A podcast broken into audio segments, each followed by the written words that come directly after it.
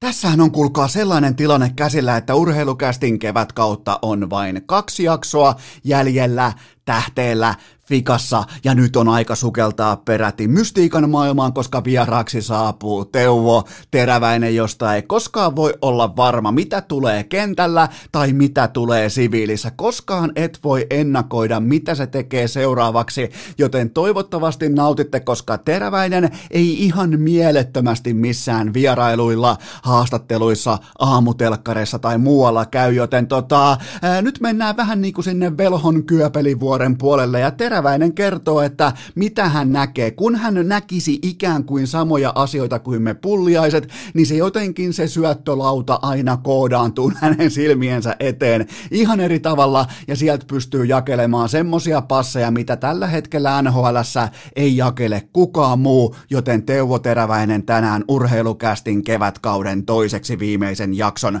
vieraana. Ja tähän väliin mulla on teille myös pikainen, oikeastaan tällä ei kärki kaupallinen tiedote, koska Oshita menee, Oshi-bokseja tällä hetkellä te ootte ottanut ton alennuksen vastaan, eli 36 pulloa on siinä boksissa, se tuodaan tarvittaessa suoraan sun kotiovelle ja se maksaa 69 euroa, joten kirjoita Googleen vaikka Oshi tai mene osoitteeseen oshi.fi, sieltä voi kylmästi lähteä laittaa tilausta sisään, meet sinne verkkokauppaa ja tilaat nimenomaan sen 36 pulloa Oshita, se maksaa 69 euroa, se on oikein mukava, oikein nice hintalappu, eli kerrataan vielä 36 pulloa, Zuccarellon numero helppo muistaa ja hinta on 69. Sitä ei varmaan tarvi sitä numeroassosiaatiota edes kellekään alleviivata, mutta Oshita menee varmista, että sullekin riittää. Mene tilaamaan, koska tarjous on voimassa vain tästä keskiviikosta ensi maanantaihin saakka. Maanantain jälkeen on turha tulla itkemään. Silloin on Oshit mennyt, silloin on boksit laitettu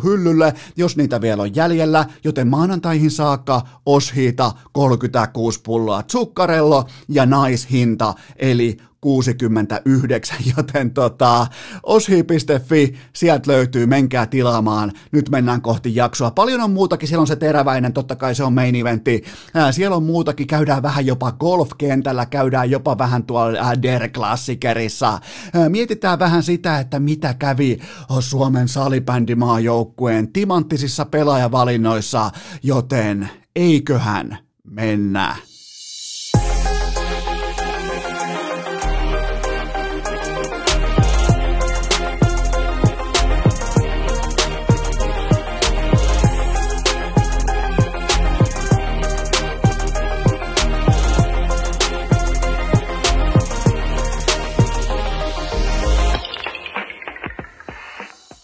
Tervetuloa te kaikki mitä rakkahimmat kummikuuntelijat jälleen kerran urheilukästin kyytiin on kutakuinkin keskiviikko 27. päivä toukokuuta ja Mistä syntyy urheilussa onnistuminen tai pettymys? Mitä tarvii olla ennen kuin sä voit onnistua, ennen kuin sä voit juhlia tai sä voit pettyä? Sä joudut pettymään, sä joudut suremaan, sä painat sen pään sinne jään rakoon, sä istut kuin Patrick Laine muutama vuosi takaperin M-finaalin jälkeen tasaperseellä. Ei ollut minkäännäköistä näkymää mistään positiivisesta, ei ollut Fortnitea, ei ollut mitään. Hän kökötti tasaperseellä ja katsoi tyhjyyteen. Mistä nämä hetket syntyy, ne syntyy vain ja ainoastaan odotuksista. Ne syntyy siitä, että mitä, millä odotuksin on lähdetty louhimaan, millä odotuksin on äh, tavallaan ryyditetty oma pääkoppa siitä, että nyt tämä on meidän vuosi. Se on ollut esimerkiksi vaikka Liverpool-faneilla viimeiset 20-30 vuotta, Herran Jumala, aina on ollut meidän vuosi. Joka ikinen kerta, sama homma Dallas Cowboys, aina on meidän vuosi. Siinähän ei ole mitään ihmeellistä, kuin aikoinaan vaikka mä, mä Michael Phelps voittaa uinsa tai Usain Bolt voittaa juoksussa tai, ää, tai aikoinaan Lakers voittaa koripallossa, sitten vaikka Miami Heat tai no totta kai ne voittaa, niillä on paras pelaaja, niillä on Kobe, niillä on LeBron sen jälkeen. Se on hyvin yksinkertaista matematiikkaa ja aina kun, tai siinä ei ole mitään ihmeellistä, jos vaikka no, Oulun kärpät, ylivoimaisesti Suomen fiksuiten johdettu huippurheiluorganisaatio, siinä ei mitään ihmeellistä, että ne voittaa Suomen mestaruuden jääkiekossa. Totta kai ne voittaa eihän sitä oikein kunnolla, ei joku kukko nopeasti flossa ja mestaruusjuhlat on siinä. Ei se ole mikään yllätys tai mikään äh, hengen haukkomisen alttari, vaan se on siis ihan arkista perussuorittamista, jossa tulos täsmää odotuksiin. Siellä on kultaisessa standardissa odotus on aina mestaruus, odotus on aina voitto, siinä ei ole mitään ihmeellistä, jos joku Eelis Pärssinen tai äh, Joni Jouhkimainen tai Jens Kyllönen voittaa pokerissa. Siinä ei siis ole se on sitä arkea. Voittaminen on sitä kovaa, ankaraa perusarkea. Ja siitä syntyy ne pettymykset, jos sä lähdet odotuksilla, niillä odotuksilla liikenteeseen, että nyt muuten voitetaan isosti, nyt muuten tämä on meidän vuosi, ja sen jälkeen tulee lunta tupaa. Sen jälkeen ne katseet on tyhjiä, sen jälkeen ne ä, tuijotukset on pitkiä, se katse haroilee jossain siellä jääreunoissa, kaukalon reunoissa, pitkin siniviivoja. Se on, se, kaikki ymmärtää, että eihän periaatteessa urheilu urheilussa ei ole yläkanttia tai alakanttia pelaamista, ei sinänsä ole onnistumista tai epäonnistumista, on vain vaihtelevat odotukset vuosien välillä, viikkojen välillä, kuukausten välillä, fanien välillä, valmennusten välillä, johtoportaan välillä. Siitä syntyy odotusten sellainen aika mielenkiintoinen painekattila, joka antaa sitten erilaisia reaktioita ulos sen myötä, kun tulos sitä itse keskustelua ohjaa. Se kyllä on vaikea, koska tuloksen pitäisi ohjailla sinänsä sinänsä yhtään mitään, mutta viime kädessä kuitenkin urheilu on tulosurheilua. Ei siellä ihan kauheasti joku onnistunut XG-mäppi sua pelasta, jos St. Louis Blues tulee hakemaan sut vieraskentältä Game 7 ja sun veskari ei saa mitään kiinni. Joten tota, Nämä on siis näitä juttuja, että se on se odotusten alkulähde, se muuttaa muotoaan, se muuttaa kokoaan, kun taas sitten itse suoritus, niin se on aika monasti just täsmälleen samanlainen ja e, siitä syystä jostain syystä sun aivot tulee kertomaan, että oletko sä nyt onnistunut vai oletko sä nyt epäonnistunut.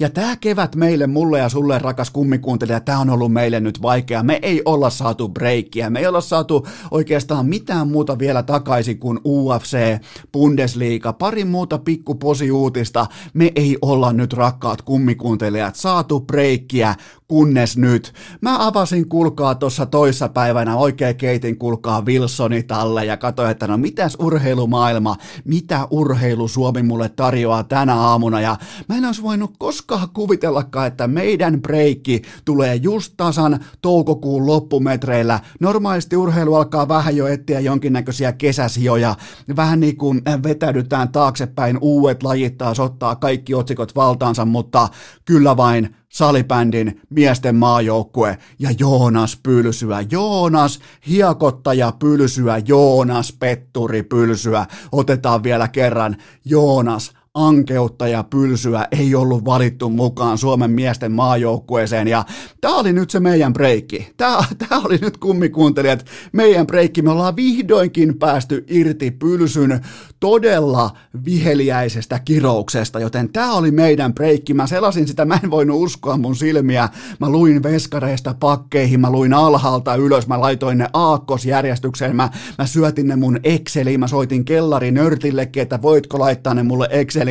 Kysyin setä Tammukalta, että hei, tuutko auttamaan tämän niin aakkos latomisjärjestyksen kanssa, että mä en löydä pylsyä täältä, ja siellähän se ei myöskään ollut. Eli Joonas Pylsy ei mahdu tällä hetkellä Suomen salibändi maajoukkueeseen, mikä tietenkin kertoo kolmesta asiasta. Voi kertoa myös kahdesta, mutta mä vaan nyt tälleen niin kuin Tamin synttäreiden kunniaksi keksin vaan, että me otetaan kolme pointtia, mutta ensimmäinen pointti on kuitenkin se, että ykkössentteri debatti on täten ohi, eli toi on Nikosalon joukkue. Kohta numero kaksi on se, että Suomen maajoukkue on aivan helvetin kovassa tikissä, mikäli pylsyn postilaatikko Sveitsinmaalla ei edes saanut kutsua. Ja kohta numero kolme alkaa ihan selvästi näkyä tällainen niinku, urheilukästin kummikuuntelijoiden dynaaminen vaikutus, jopa niinku ihan mestarivalmentaja. Siellä on niinku ihan alkemistista alkaen, alkaa pikkuhiljaa ole korva kuulolla, että hei, mit, mikäs, mitäs noin kummikuuntelijat, ne, ne voimakkaasti liputtaa se. Ja tästä tulee niinku poli, poliittinen. Tämä on vähän niin kuin vaikka valitaan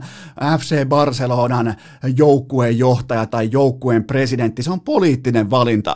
Niin tässä on ihan selvästi nyt samaa vipaa kuin jossain Barcelonassa tai Real Madridissa. Ne on aina poliittisia valintoja ne, että mitä tehdään ne merkittävien pestien kanssa, niin kyllä me ollaan nyt otettu jättimäinen poliittinen voitto, koska Joonas Pylsy, mä korostan, ei mahtunut Suomen A-maajoukkueeseen, Suomen salibändimaajoukkueeseen. Tämä on meidän breikki, tämä on pakko ottaa nyt mukaan. Ja on pakko myös tavallaan, totta kai, on vaikeita aikoja, me ollaan, me ollaan nyt kahlattu läpi vaikeiden aikojen, niin nyt meidän pitää osoittaa isoa sielua, meidän pitää nyt osoittaa aikuisuutta, koska Joonas Pylsy totta tosiaan ei mahtunut Suomen äh, salibändin maajoukkueeseen, niin meidän pitää nyt olla se isompi ihminen, ei ainoastaan tämän niin kuin 150-senttisen miehen rinnalla, vaan siten, että meidän on nyt syytä niin kuin unohtaa vanha kauna Pylsyn kanssa ja on syytä kannustaa häntä, jotta hän jaksaa laittaa toistoja sisään, jotta jaksaa katsoa siitä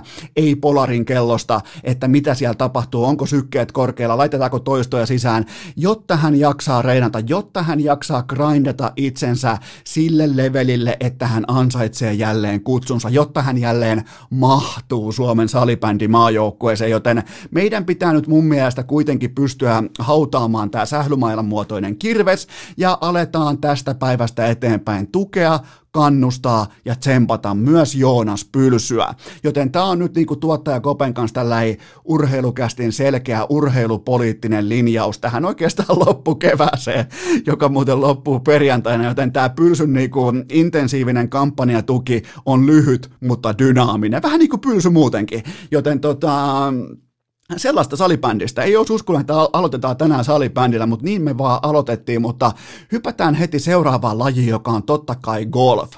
Tiger Woods ja Peyton Manning vastaan, Phil Mickelson ja Tom Brady, ja ne pysty keräämään keskenään tuommoisen 20 miljoonaa dollaria hyvän asian puolesta, eli tämä The Match 2, missä nämä pelas vähän niin kuin joukkuekilpailuna, niin ää, me voidaan keskustella aina golfista, me voidaan miettiä sitä, että, että tota, onko viihdyttävä peli, mutta me ei voida tässä kohdin debatoida siitä, että oliko tälle tilaus ja oliko tälle oikeasti se paikkansa urheilussa? Vastaus on kyllä oli, koska tuolla oli nyt kuitenkin omien lajiensa neljä, ihan voi suoraan sanoa Goat-levelin legendaa samalla kentällä. Se on itsessään jo aikamoinen statement, ja sitten sieltä tullaan 20 miljoonan dollarin kanssa hyvän tekeväisyyteen, niin se kieli jotain siitä niin kuin, mm, ehkä ajatusmaailman muutoksista, ehkä niin kuin miten ilmasto, ajatusilmasto on muuttunut tässä viimeisten vuosien aikana. Totta kai nyt on korona, nyt on pandemia, tuntuu kiinnostavan ihan kaikkia muita paitsi presidentti äh, Trumpia,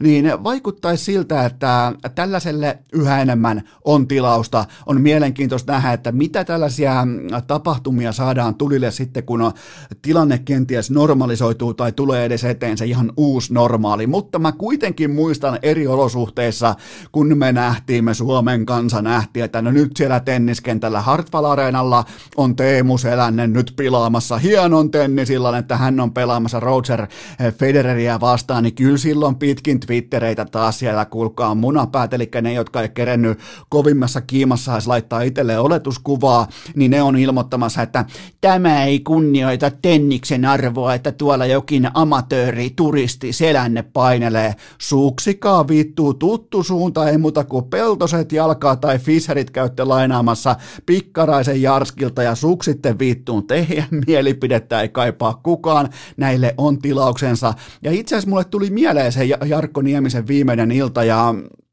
saattaa jopa olla yksi hienoiten hoidetuista ja niin kuin tyylikkäimmin hoidetuista tällaisista erikoisilloista, mitä on koskaan urheilussa, siis kaikessa urheilussa, ei ainoastaan Suomessa, kaikessa urheilussa nähdy. Ja mä en ole tennisihmisiä, te tiedätte ihan tasan tarkkaa, mitä karvaa mä edustan, mutta se ilta oli hieno ja sinne kuuluu nimenomaan Teemu Selänne. Just tasan tarkkaa siihen iltaan kuulu Teemu Selänne, paitsi se, kun on paha mieli Twitterissä, tein just 13 sekuntia sitten itselleni Twitter-tilin ja kappas vaan, mä nyt jo mieltä asioista. Suuksi ei muuta kuin Fisherit alle ja alamäkeä.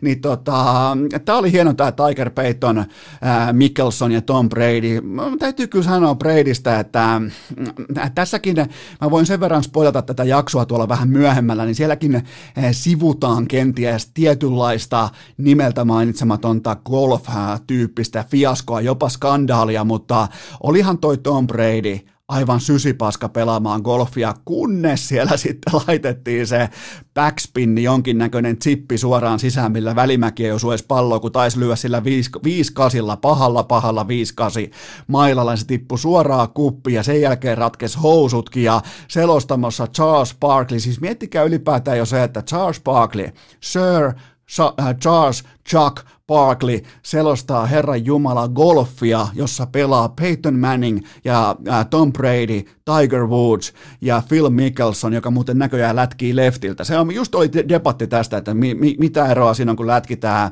rightilta ja leftiltä, niin, niin mulla oli jossain rytäkässä unohtunut, että Phil Mickelson lätkii leftiltä. Sen mä tiedän, muistin, että Buppa Watson lyö ainakin leftiltä. Siihen kenties saattaa jopa loppua mun asiantuntemus, mutta, mutta, mutta Erittäin, erittäin.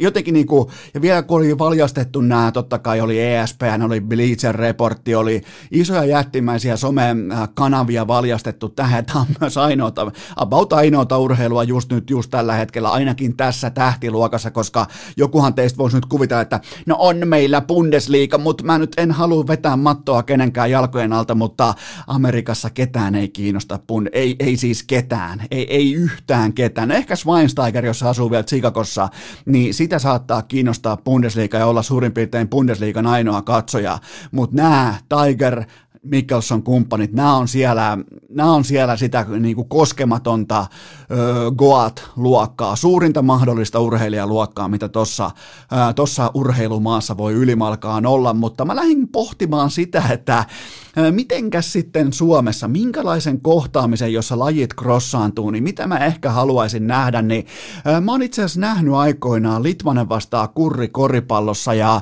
oltiin yhteisellä työmatkalla. Ja se oli kyllä ihan hyvä alku tälle, mutta se ei kuitenkaan riitä. Ja täytyy muuten sanoa Litmasesta, että on sitten laji mikä tahansa ja on sitten urheilumuoto mikä tahansa, mutta jos niinku teemana on pelaaminen ja pisteet lasketaan, niin se ei tule pelleilemään. Se oli varmaan 45 minuuttia ennen pelien alkua. Muut tulee hyvä, ettei suoraan niinku Bud Light-laatikot kädessä vielä eilisestä. Oltiin jossain varmaan strippiklubilla tai jossain pitkin Los Angelesia, niin hyvä, ettei tule Bud Lightit kädessä muut pelaajat tai pelailijat sinne koripallokentälle, niin liitti vetää siellä jo pieniä niinku, ää, esikevennyshyppyjä ja vähän hermottaa jalkaa jalkoja mittaa. Mä muistan vielä, että sillä oli niinku, se testa sykemittaria ja laittoi jotain sykerajoja itselleen siihen, kun muut tulee suoraan bubista, mutta Litti vaan sanoi, että meillä lukee ohjelmassa, että tänään pelataan, mä tulin tänään pelaamaan ja aina kun mä pelaan, mun valmistautuminen on aina sama, on se sitten mestarien liikan finaali tai, tai tota, leikkimielinen koripallo, joka ei muuten Litin tapauksessa ollut sekunnin verta, vertaa leikkimielistä, mutta tota, siinä vähän nähtiin sitä, että, että kuinka syvälle se urheilun u- pelaamisen kulttuuri litissä, kuinka syvälle se on koodattu, on vain yksi tapa ja se on tosissaan ja sitä pitää myös kunnioittaa, koska se on vienyt kuitenkin hänet sinne, missä kukaan muu suomalainen ei koskaan ollut. Mutta kuitenkin mun unelmamatsi olisi tällainen nykypäivän valossa varsinkin, koska on vähän koronapukka, ja tiedä oikein miten pystyy mitäkin järjestämään, niin juuri nyt mun unelma, unelmamatsi unelma matchappi, unelma tämmönen, mitä, minkä mä lupaisin katsoa. Alusta loppuun, olisi Seppo Räty vastaan Hannu Jortikka ja lajiksi valitaan Counter-Strike ja kartaksi Inferno. Mä haluaisin nähdä, kun Seppo Räty ylipäätään omatoimisesti koittaa laittaa tietokoneen päälle. Jortikka onkin jo päässyt internettiin, sen jälkeen Seppo kontraa sillä, että saa modemin laulamaan. Sitten pitäisi kirjautua Steamiin, sen jälkeen pitäisi taas siis. Mun ei tarvitsisi oikeastaan edes odottaa sinne asti, että ne, itse asiassa ne ukot lähtis liikkeelle. Mulle riittäisi jo pelkästään se, että mä saisin nähdä tämän niin kuin alkulämmittelyn, alku, vähän tällainen niin kuin littimäinen tyyppinen, että mennään tosissaan, jos mennään, niin mä haluaisin nähdä, kun olisi kunnon panokset ja Counter-Strikeissa vastakkain Seppo Räty ja Hannu Jortikka. Mutta, mutta, mutta, kuulkaa, se on sellainen homma, että Äh, oli maanantain urheilukästissä oli hyvinkin erikoislaatuinen vierailu niiltä osin, että Lauri Markkanen ei ihan hirveän usein missään, niin kuin tänään täytyy sanoa myös teräväisestä, että hänkään ei sinänsä missään käy ihan hirveästi jutustelemassa, mutta aika paljon lähetitte viestiä sen tiimoilta, että olitte tosi tyytyvä, tyytyväisiä siitä, että, että Markkasesta alkoi löytymään niin kuin ihan tarinan kertoja, että sieltä jopa niin kuin ne, jotka ihan oikeasti tunteekin Laurin, toisin kuin minä, niin nekin lähetti, että hetkinen, tuolla oli ihan uutta markkasta ja tuolla oli niinku ihan uusia tarinoitakin, mitä se ei ole kertonut edes, edes omille frendeille tai ystäville tai lähipiirille, joten tota, te saitte nyt ihan sitten oikeasti eksklusiivisen vilkasun sinne kulisseihin, mitä tuollainen niin NBA-tähden elämä on ja mistä sinne on tultu ja, ja tota, siinä mielessä kyllä hyvin poikkeuksellinen vierailu myös urheilukästin mittakaavassa, että toivottavasti olette tykännyt ja menkää vielä kuuntelemaan ja, ja tota, kyllä mua jotenkin mä sytyin ennen kaikkea siihen, kun ne on tosi isoja ne, missä nämä huippuluokan rekruitit, nämä niin sanotut viiden tähden urheilijat, kun ne valitsee omaa koulua. Mä voin kuvitella, kun Pekka Markkanen on tullut sinne tämä iso, iso niin kuin taikurin hattu kädessä ja vetänyt sen kanin sieltä ulos, että sanokaa mitä sanotte, mutta me ollaan meidän päätös tehty, että valitettavasti tilanne on nyt sitten se, että ja sitten molemmat esittää vähän niin kuin masentunutta, vähän jopa häpeissään, kun alkamassa toinen rekruit-vuorokausi, milloin niin kuin koulu näyttää parastaan ja, ja näin poispäin, niin sitten Pekka Markkanen vetää sen uskomattoman bluffin siihen, että me ollaan valittu itse asiassa tämä Arizona, niin, niin se, oli kyllä, se oli kyllä hurja tarina, koska näissä puhutaan siis, niin kuin, nämä on todella, nämä ei ole mitään, niin kuin, että valitset sä Suomessa Helsingin yliopiston vai Tampereen yliopiston, nämä ei ole sitä, vaan nämä on tuolla ihan kaikki kaikessa, nämä, nämä liikauttaa markkinaa, nämä liikauttaa neulaa, nämä liikauttaa konferenssin voimasuhteet, nämä liikauttaa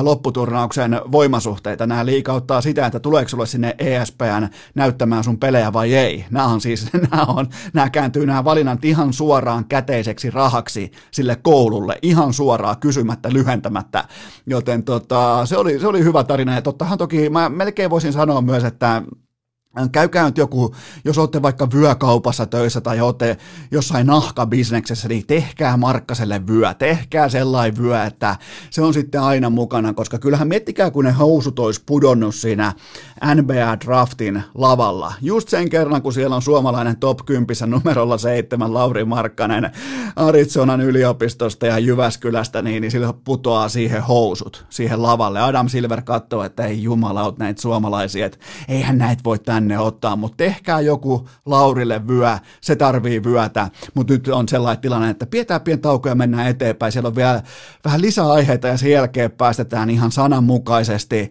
Teuvo Taikuri irti. Keskiviikon urheilukääst! Viikon ainoa tosissaan tehty jakso! Ennen kuin me kuitenkaan jatketaan yhtään eteenpäin, mulla on teille pikainen kaupallinen tiedote ja sen tarjoaa liikku.fi, koska homman nimi on nyt se, että tämä on kevätkauden viimeinen viikko, tämä on kevätkauden viimeinen liikku.fi urheilukäst mainos, joten nyt painakaa tämä pääkoteloinen, jotta pystytte lähteä operoimaan ikään kuin omin siivin liihottamaan kohti kesän haasteita, eli joka maanantai, tiistai, keskiviikko liikku.fi. Liikkukuntokeskukset on juuri juuri sinua varten auki. Voit mennä ilmaiseksi testaamaan kello 16 ja 19 välillä. Siellä on kaikki kunnossa, siellä on panostettu turvallisuuteen ja ennen kaikkea terveyteen, joten laitteiden etäisyydet on, ne on riittävän kattavia. Siellä on kaikki mietitty just sua varten terveys edellä, jotta sä voit mennä testaamaan, sä voit mennä kokeilemaan ja kukaan ei tule lyijyttämään perään. Kukaan ei tule tuputtamaan mitään, että no mitä tykkäsit, mitä olit mieltä sun eilisestä treenistä, no anna sähköposti, anna edes puhelinnumero, ei mitään tätä. Käykää testaamassa liikku.fi joka maanantai, tiistai ja keskiviikko kellon välillä 16-19, koska karu fakta on kuitenkin se, että tässä on pakko mennä jossain vaiheessa myös olosuhteista huolimatta eteenpäin, joten mene osoitteeseen liikku.fi ja löydä sieltä sun ikioma tuore uusi kuntosali. Ja tähän kylkeen mulla on teille myös pikainen K18. Tuoteinformaatio, se on keskiviikko, tarkoittaa sitä, että Kulpetin keskiviikon kerroinpäällikkö on tulilla jälleen kerran ja siellä on erittäin ailahteleva tulostaso. Kannattaa vähän käydä katsomassa, että millä on voitettu viime keskiviikkoina. Siellä on yksi jättitulos ollut, mutta muuten melkoista äh, tällaista niin kuin syväkahlausta, mutta muistakaa kuitenkin se, että nyt alkaa suomalaisittain jättimäiset Counter-Strike-matsit ja Kulpet tarjoaa ihan alvariinsa markkinatoppikertoimia tietoisesti nimenomaan Counter-Strikeen, joten ää, käykää katsomassa sieltä parhaat markkinoiden parhaat kertoimet pois ja, ja tota, muistakaa myös se, että Bundesliga on sama homma, sinne on kanssa tällä hetkellä panostettu ja sieltä löytyy myös Kosoltin markkinatoppikertoimia. Ylipäätään ettikää aina se oikea, pelatkaa aina sinkkukohteena, ettikää aina se markkinatoppikerroin, niin sillä ja sitten vielä fiksu panostaminen, kassahallinta, niin ne on ainoita eväitä, millä voi tehdä vedonlyönnistä tuosta äärimmäisen vaikeasta harrastuksesta itselleen voitollisen kokonaistuottaja, joten kaikki lisäinfo Kulpetin sivustolta, kaikki pelaaminen totta kai sekä vastuulla että vastuullisesti että K18.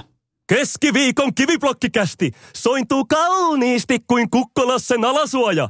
Osa teistä varmasti muistaa, kun Lauri Markkanen sanoi maanantain urheilukästissä, että hän tapaa katsoa paljon Simpsoneita ja yksi sellainen old school, oikein vanhan liiton Simpsoni läppä oli aikoinaan se, kun Bart sai olla isokokoisempi. Se oli siis ihan jättiläinen ja sillä oli jojo ja se heitti sitä jojoa jonkun muistaakseni Liisan eteen ja aina kun Liisa oli saamassa siitä kiinni, niin se nykäisee sen jättimäisen jojon takaisin ylös ja sanoo perään vain, että just kidding kidding, että oli vaan vitsi, sä et tuu ikinä sitä saamaa, ja katsokaapa mitä kävi Bundesliigan mestaruustaistelussa, Dortmund kotikentällä ilman faneja, mä ymmärrän sen puolen, mä ymmärrän, että just joku, jos joku organisaatio elää kotifaneista, niin se on kyllä varmasti Borussia Dortmund, ja aivan täysin munaton hengetön. Sä voit keksiä tuohon minkä tahansa kuvailevan, äh, kuvailevan adjektiivin mukaan, mutta se oli ihan täysin munaton kotiesitys, siinä ei ollut mitään, Bayern Bayern tuli paikalle, ne parkkeeras mukavasti sen bussin siihen areenan edustalle, ei ole mitään jengiä katsomassa, ei mitään tuttuja tifoja,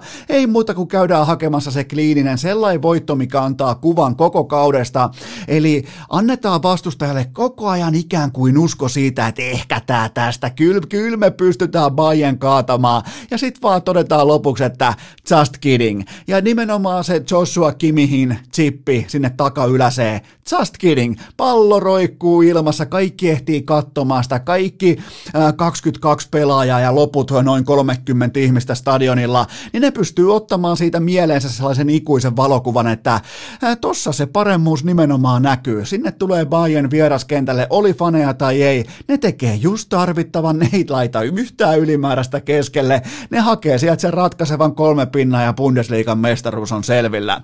Erling, uh, uh, Erling Braut Hollandi uh, pallon kanssa jälleen kerran isoja poikia vastaan ihan siis junnutason pelaaja. Ihan siis junnutason ää, piirisarja pelaaja oli pakko ottaa vaihto. On sitten loukkaantumista, linkuttamista.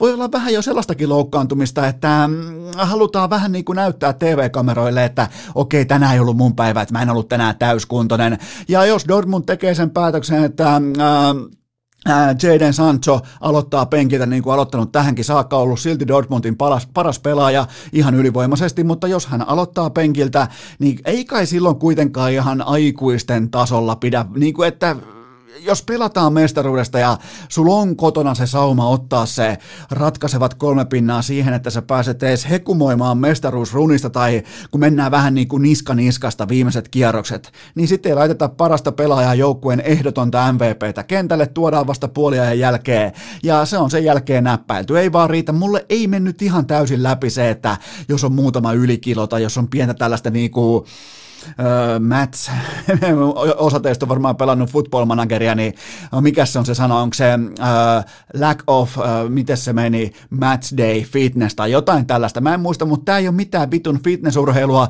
sun on pakko laittaa tärkeimpään peliin parhaat pelaajat kentälle, ja joku Jaden Sancho tällä kaudella, niin ottakaa se ennemmin vaikka 80 pinnan tehoilla, kun melkein kuka tahansa muu noista, ihan joku Delani tai joku tota, no jopa Brand, no Brand on hyvä tuolla, se on, se on ansainnut paikkansa, mutta okei, okay, Hazard, no se on sentään urheilija, se on sentään ihan aito urheilija, se on varmaan juossut testi Cooperin, jossain niinku Cooperin testi johonkin tyyliin, niinku se on painanut 3950 metriä ja saanut sillä avauskokoonpanon paikkansa, mutta isät ja pojat, siis turha tästä on nyt sen kummosemmin lähteä pyörittelemään tätä asiaa, se on isät ja pojat, jos ei Dortmund pysty nyt kuitenkin pelattu 12 puoliajallista jalkapalloa, jalkapalloa, eli tasan kuusi täyttä ottelua jalkapalloa ja maaliero näissä viidessä viimeisessä Bundesliigan kohtaamisessa Der Klassikereissa on nyt tuommoinen Dortmund 3 ja Bayern München 21, joten tota, se on se Bart Simpson, laittaa jojon siihen silmien eteen ja sanoo perään vaan, että just kidding ja kausi on ohi, Bundesliigan mestaruusruni on ohi, mutta se oli ihan kiva kuitenkin nähdä, että parhaat, ne absoluuttisesti parhaat, on sitten vaikka kahden kuukauden tauko, on kahden ja puolen kuukauden tauko, niin kyllä ne siellä sitten siellä pyramidin huipulla, niin ei se ole sattumaa, että ne tulee vähän paremmalla jalalla, ne tulee vähän paremmassa kunnossa, ne tulee vähän paremmassa pelivalmiudessa takaisin. Ei se ole sattumaa. Ja tässä on just nimenomaan se ero Dortmundin ö, fantastinen, varmaan yksi maailman parhaista jalkapallokasvattamoista, ja sitten on se valmis paketti Bayern München, joka on tällä hetkellä ihan niin kuin Champions Leaguean, liigankin voittovireessä, joten ei ne ole mitään sattumia ja, ja jälleen kerran mestaruus oikeaan paikkaan. Mulla on vielä nopea sivulausunto tai oikeastaan sivunoteraus liittyen äh, The Last Dance-dokumentti, joka oli mun mielestä kaikkien aikojen paras urheiludokumentti, niin varmasti myös sun mielestä. Mutta nythän on tullut sitten itkua joka suunnasta. Scottie Pippen päästää nyt oikein kunnon kyyneleitä, että kuinka Michael Jordan oli tehnyt ikävän dokumentin. No mitä siinä, miten olisi voinut saada Scottie, äh, Scottie Pippenin näyttää vielä paremmalta? Olisiko sinne pitänyt tuua? Mä en ymmärrä, että mistä kohdasta hän alkoi itkemään? Mikä oli tarkalleen ottaen se kohta, missä jos hänet näytettiin vähän vaikeina tai jopa pehmeänä persoonana, niin hän todennäköisesti silloin tuommoisella kymmenen vuoden otanalla myös on sitä. Ja jos sinne olisi haluttu jotain ilkeitä laittaa mukaan, niin sitten vaikka joku ö, ampuma-asesyytökset, mitkä hänellä oli aikoinaan Chicagossa tai jotain muuta vastaavaa. Jos halutaan olla vittumaisia ilkeitä, niin ne ängetään sinne mukaan, mutta Skadi Pippeniä kohdeltiin silkkihansikkain. Jos sulla on vaikean pelaajan maine tuommoinen kymmenisen vuotta, jopa vähän kauemminkin, niin, niin tota, sä todennäköisesti jossain vaiheessa olet ollut vaikea pelaaja. Sitten vielä Horace Grant, ja tämähän on tämä ikuinen vääntö, koska Sam Smith kirjoitti aikoinaan sen mestariteoksen nimeltään Jordan Rules, joka oli pitkään sellainen niin kuin kruunun jalokivi liittyen Michael Jordanin uraan, niin silloinhan pitkään jo epäiltiin, tai silloin jo alkoi ne kattavat salaliittoteoriat siitä, että Horace, Horace Grant on äh, pilliin puhalta ja hän on se vasikka, joka kertoo joukkueen asioista journalistille, toimittajalle, kirjailijalle, joka on tosu sitten samaa pakettia Sam Smithin roolissa tässä tilanteessa, mutta mitä, mitä se kiitkee? Hän haki, hän haki mestaruudet, hän otti yhden elämään suuremman blokinkin, se ei olisi voittanut ikinä mitään ilman Michael Jordania. Ei siis, ei ole, ei ole koskaan käynyt edes haistelemassa minkäännäköistä kultaista pokaalia, joten äh, jos sut näytetään siinä valossa, mitä kaikki ajattelee. Ihan sama, ketä on tosta joukkueesta, tosta kun lukee jotain vanhoja juttuja tai jotain Chicago Tribune vanhoja kolumneja, niin, niin, niin tota, se yleinen konsensus on ollut suurin piirtein parikymmentä vuotta se, että se oli Horace Grant, joka oli siellä se korvaan kuiskuttaja, kun tehtiin aika tällaista klassista yökerhojournalismia. Joten tota, jos se on sun rooli, se on sun rooli ja turha siinä on alkaa enää itkemään. Ja, äh, muist, äh, pikemminkin pitäisi ottaa mestaruussormuksista sormuksista kuva ja laittaa siihen kuvateksissä, että kiitos Mike, kiitos näistä kaikista sormuksista. Joten tota, tämä itku tämän jälkeen, että on vääristelyä ja pizzatkin oli väärin kerrottu ja ei tämä mennyt näin ja kaikki muutkin söi pizzaa, ne on ihan lillukan varsia. Michael Jordan on kaikkien aikojen äh, kovanenäisin, vittumaisin urheilun johtaja, kovin liideri ikinä pallopeleissä, missä tahansa urheilussa, ja, ja jos se tuhoaa, jos se murskaa joukkuetovereiden sieluja silleen, että 22 vuotta vielä mestaruuden jälkeenkin jostain niin kuin kyynelvuonosta riittää vettä, niin se ei ole Jordanin vika, se on näiden pehmeiden joukkuetovereiden vika. Sitten vielä viimeinen noteraus ennen kuin mennään Teuvo Teräväiseen on se, että NHL just nyt, mä teen tätä ihan vielä tiistai-iltana, niin kuin jokainen arvaa, koska Der Klassiker on mukana tässä urheilukästissä, niin juuri äsken hetki sitten tuli äh, isot jäätävät, oikein oikeat sellaiset oikein pitkän linjan kanadalaistoimittajat kertoo, että Gary Bettman kertoo meille jotakin tiistain ja keskiviikon välisenä yönä, ja kun sä kuuntelet tätä, niin sä todennäköisesti jo tiedät, mitä Batman sanoo. Joten mua vähän jännittää, koska musta tuntuu nyt tälle, mä haluan mutuilla. Mulla on sellainen vipa, että nyt alkaa tulla aikataulu ja alkaa tulla sitä, että miten tämä äh, konkretisoituu tämä palaamisen äh, kokonaispaketti, se, että miten nämä joukkueet, pelaajat, kaikki saadaan messiin, mutta se ei meitä haittaa. Se, se meitä, totta kai se meitä kiinnostaa, se on meille myös niin kuin prioriteetti, se antaa meille painoarvoa, mutta meillä on kuitenkin tästä eteenpäin ihan ehta NHL-pelaaja Teuvo Teräväinen, joten pidetään pian taukoja. Mennään numeron 86 syöttökouluun. Urheilukääst! Haaveena Miro Heiskasen liuku, pullukka kympin pohkeet ja Aleksi B.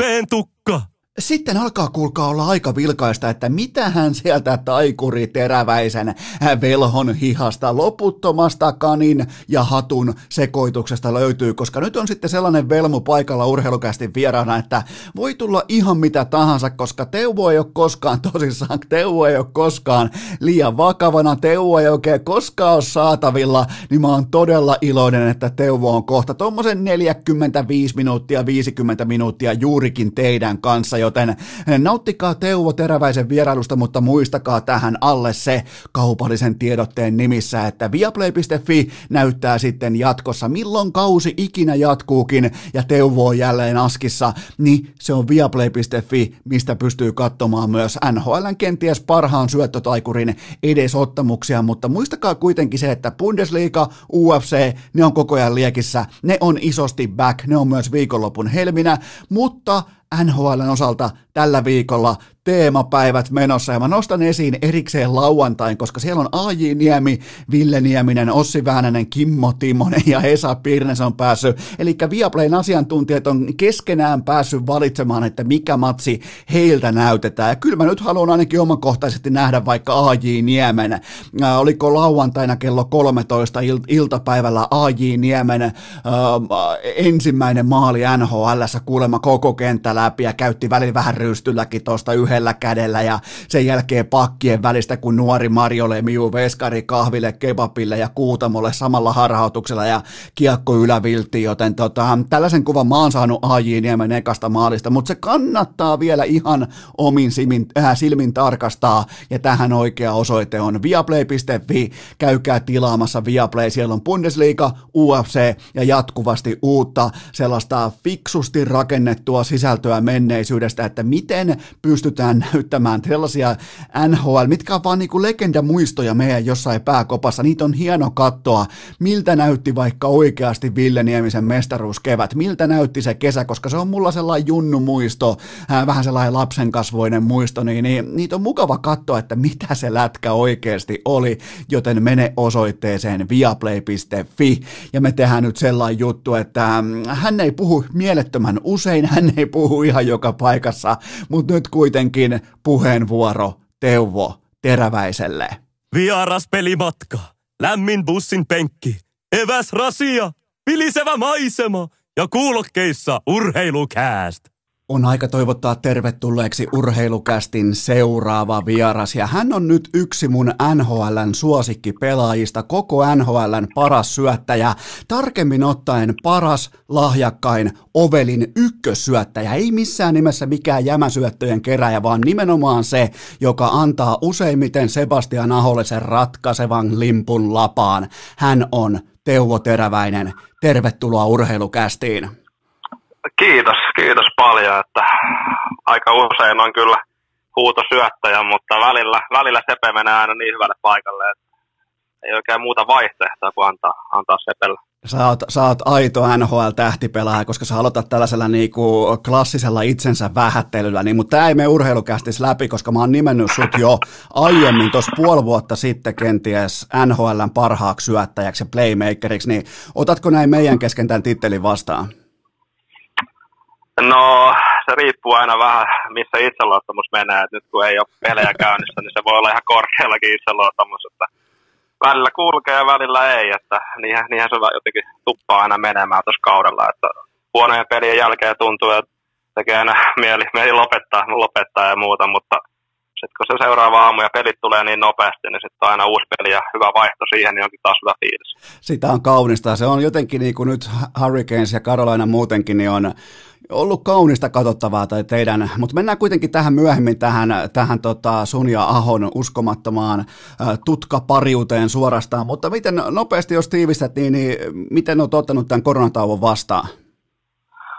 No on kyllä ollut aika mielenkiintoinen keissi kaiken kaikkiaan, että tuntuu, että ei oikein ole pyörielämässä mitään, mitään kummempaa tällä hetkellä, että mökillä aika paljon ollut ja sillä ja vähän koittanut reenailla ja pitää kuntoa yllä, kun ei oikein tiedä milloin ne hullut meinaa aloittaa pelaa taas, niin sinähän joutuu kohta lähteä, lähteäkin taas peleille, mutta ei oikein sen ihmeempää. Viikonlopun viattoa tässä on taas luvassa vähän pientä golfkisaa viikonloppuna ja, ja tota, ei sen ihmeempää oikeastaan. Eli käytännössä te olette enemmän tai vähemmän te olette samalla viivalla kuin fanit, että me tiedetään melkein saman verran kuin teki tässä tilanteessa.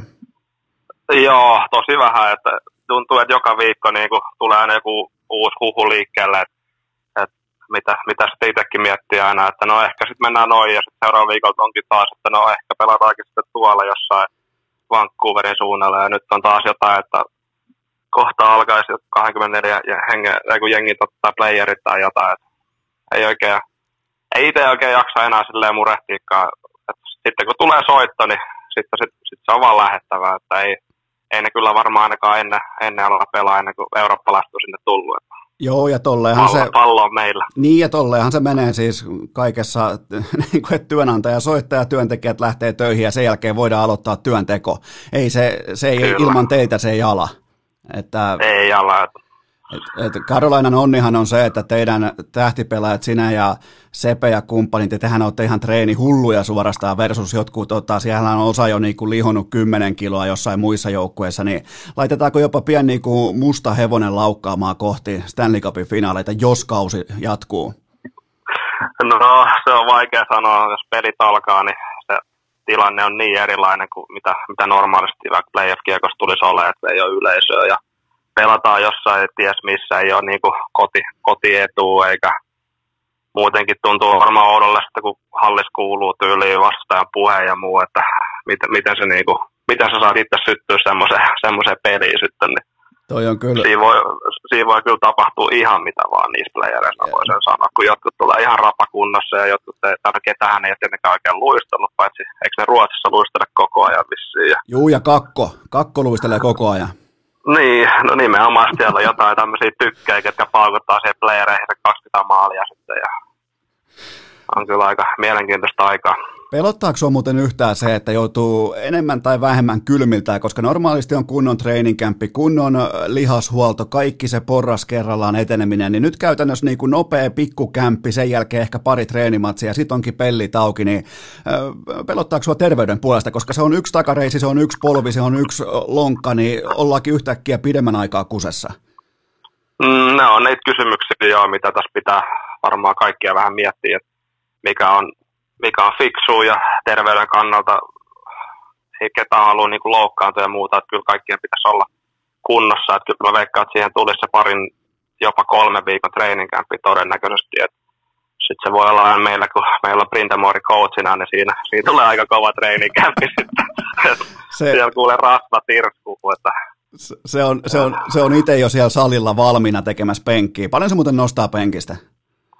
En mä tiedä, mutta siis se on kyllä niin hirveästikin hävettää oikein itse, itse välillä, ei kehtaisi mennä sinne salille montaa kertaa.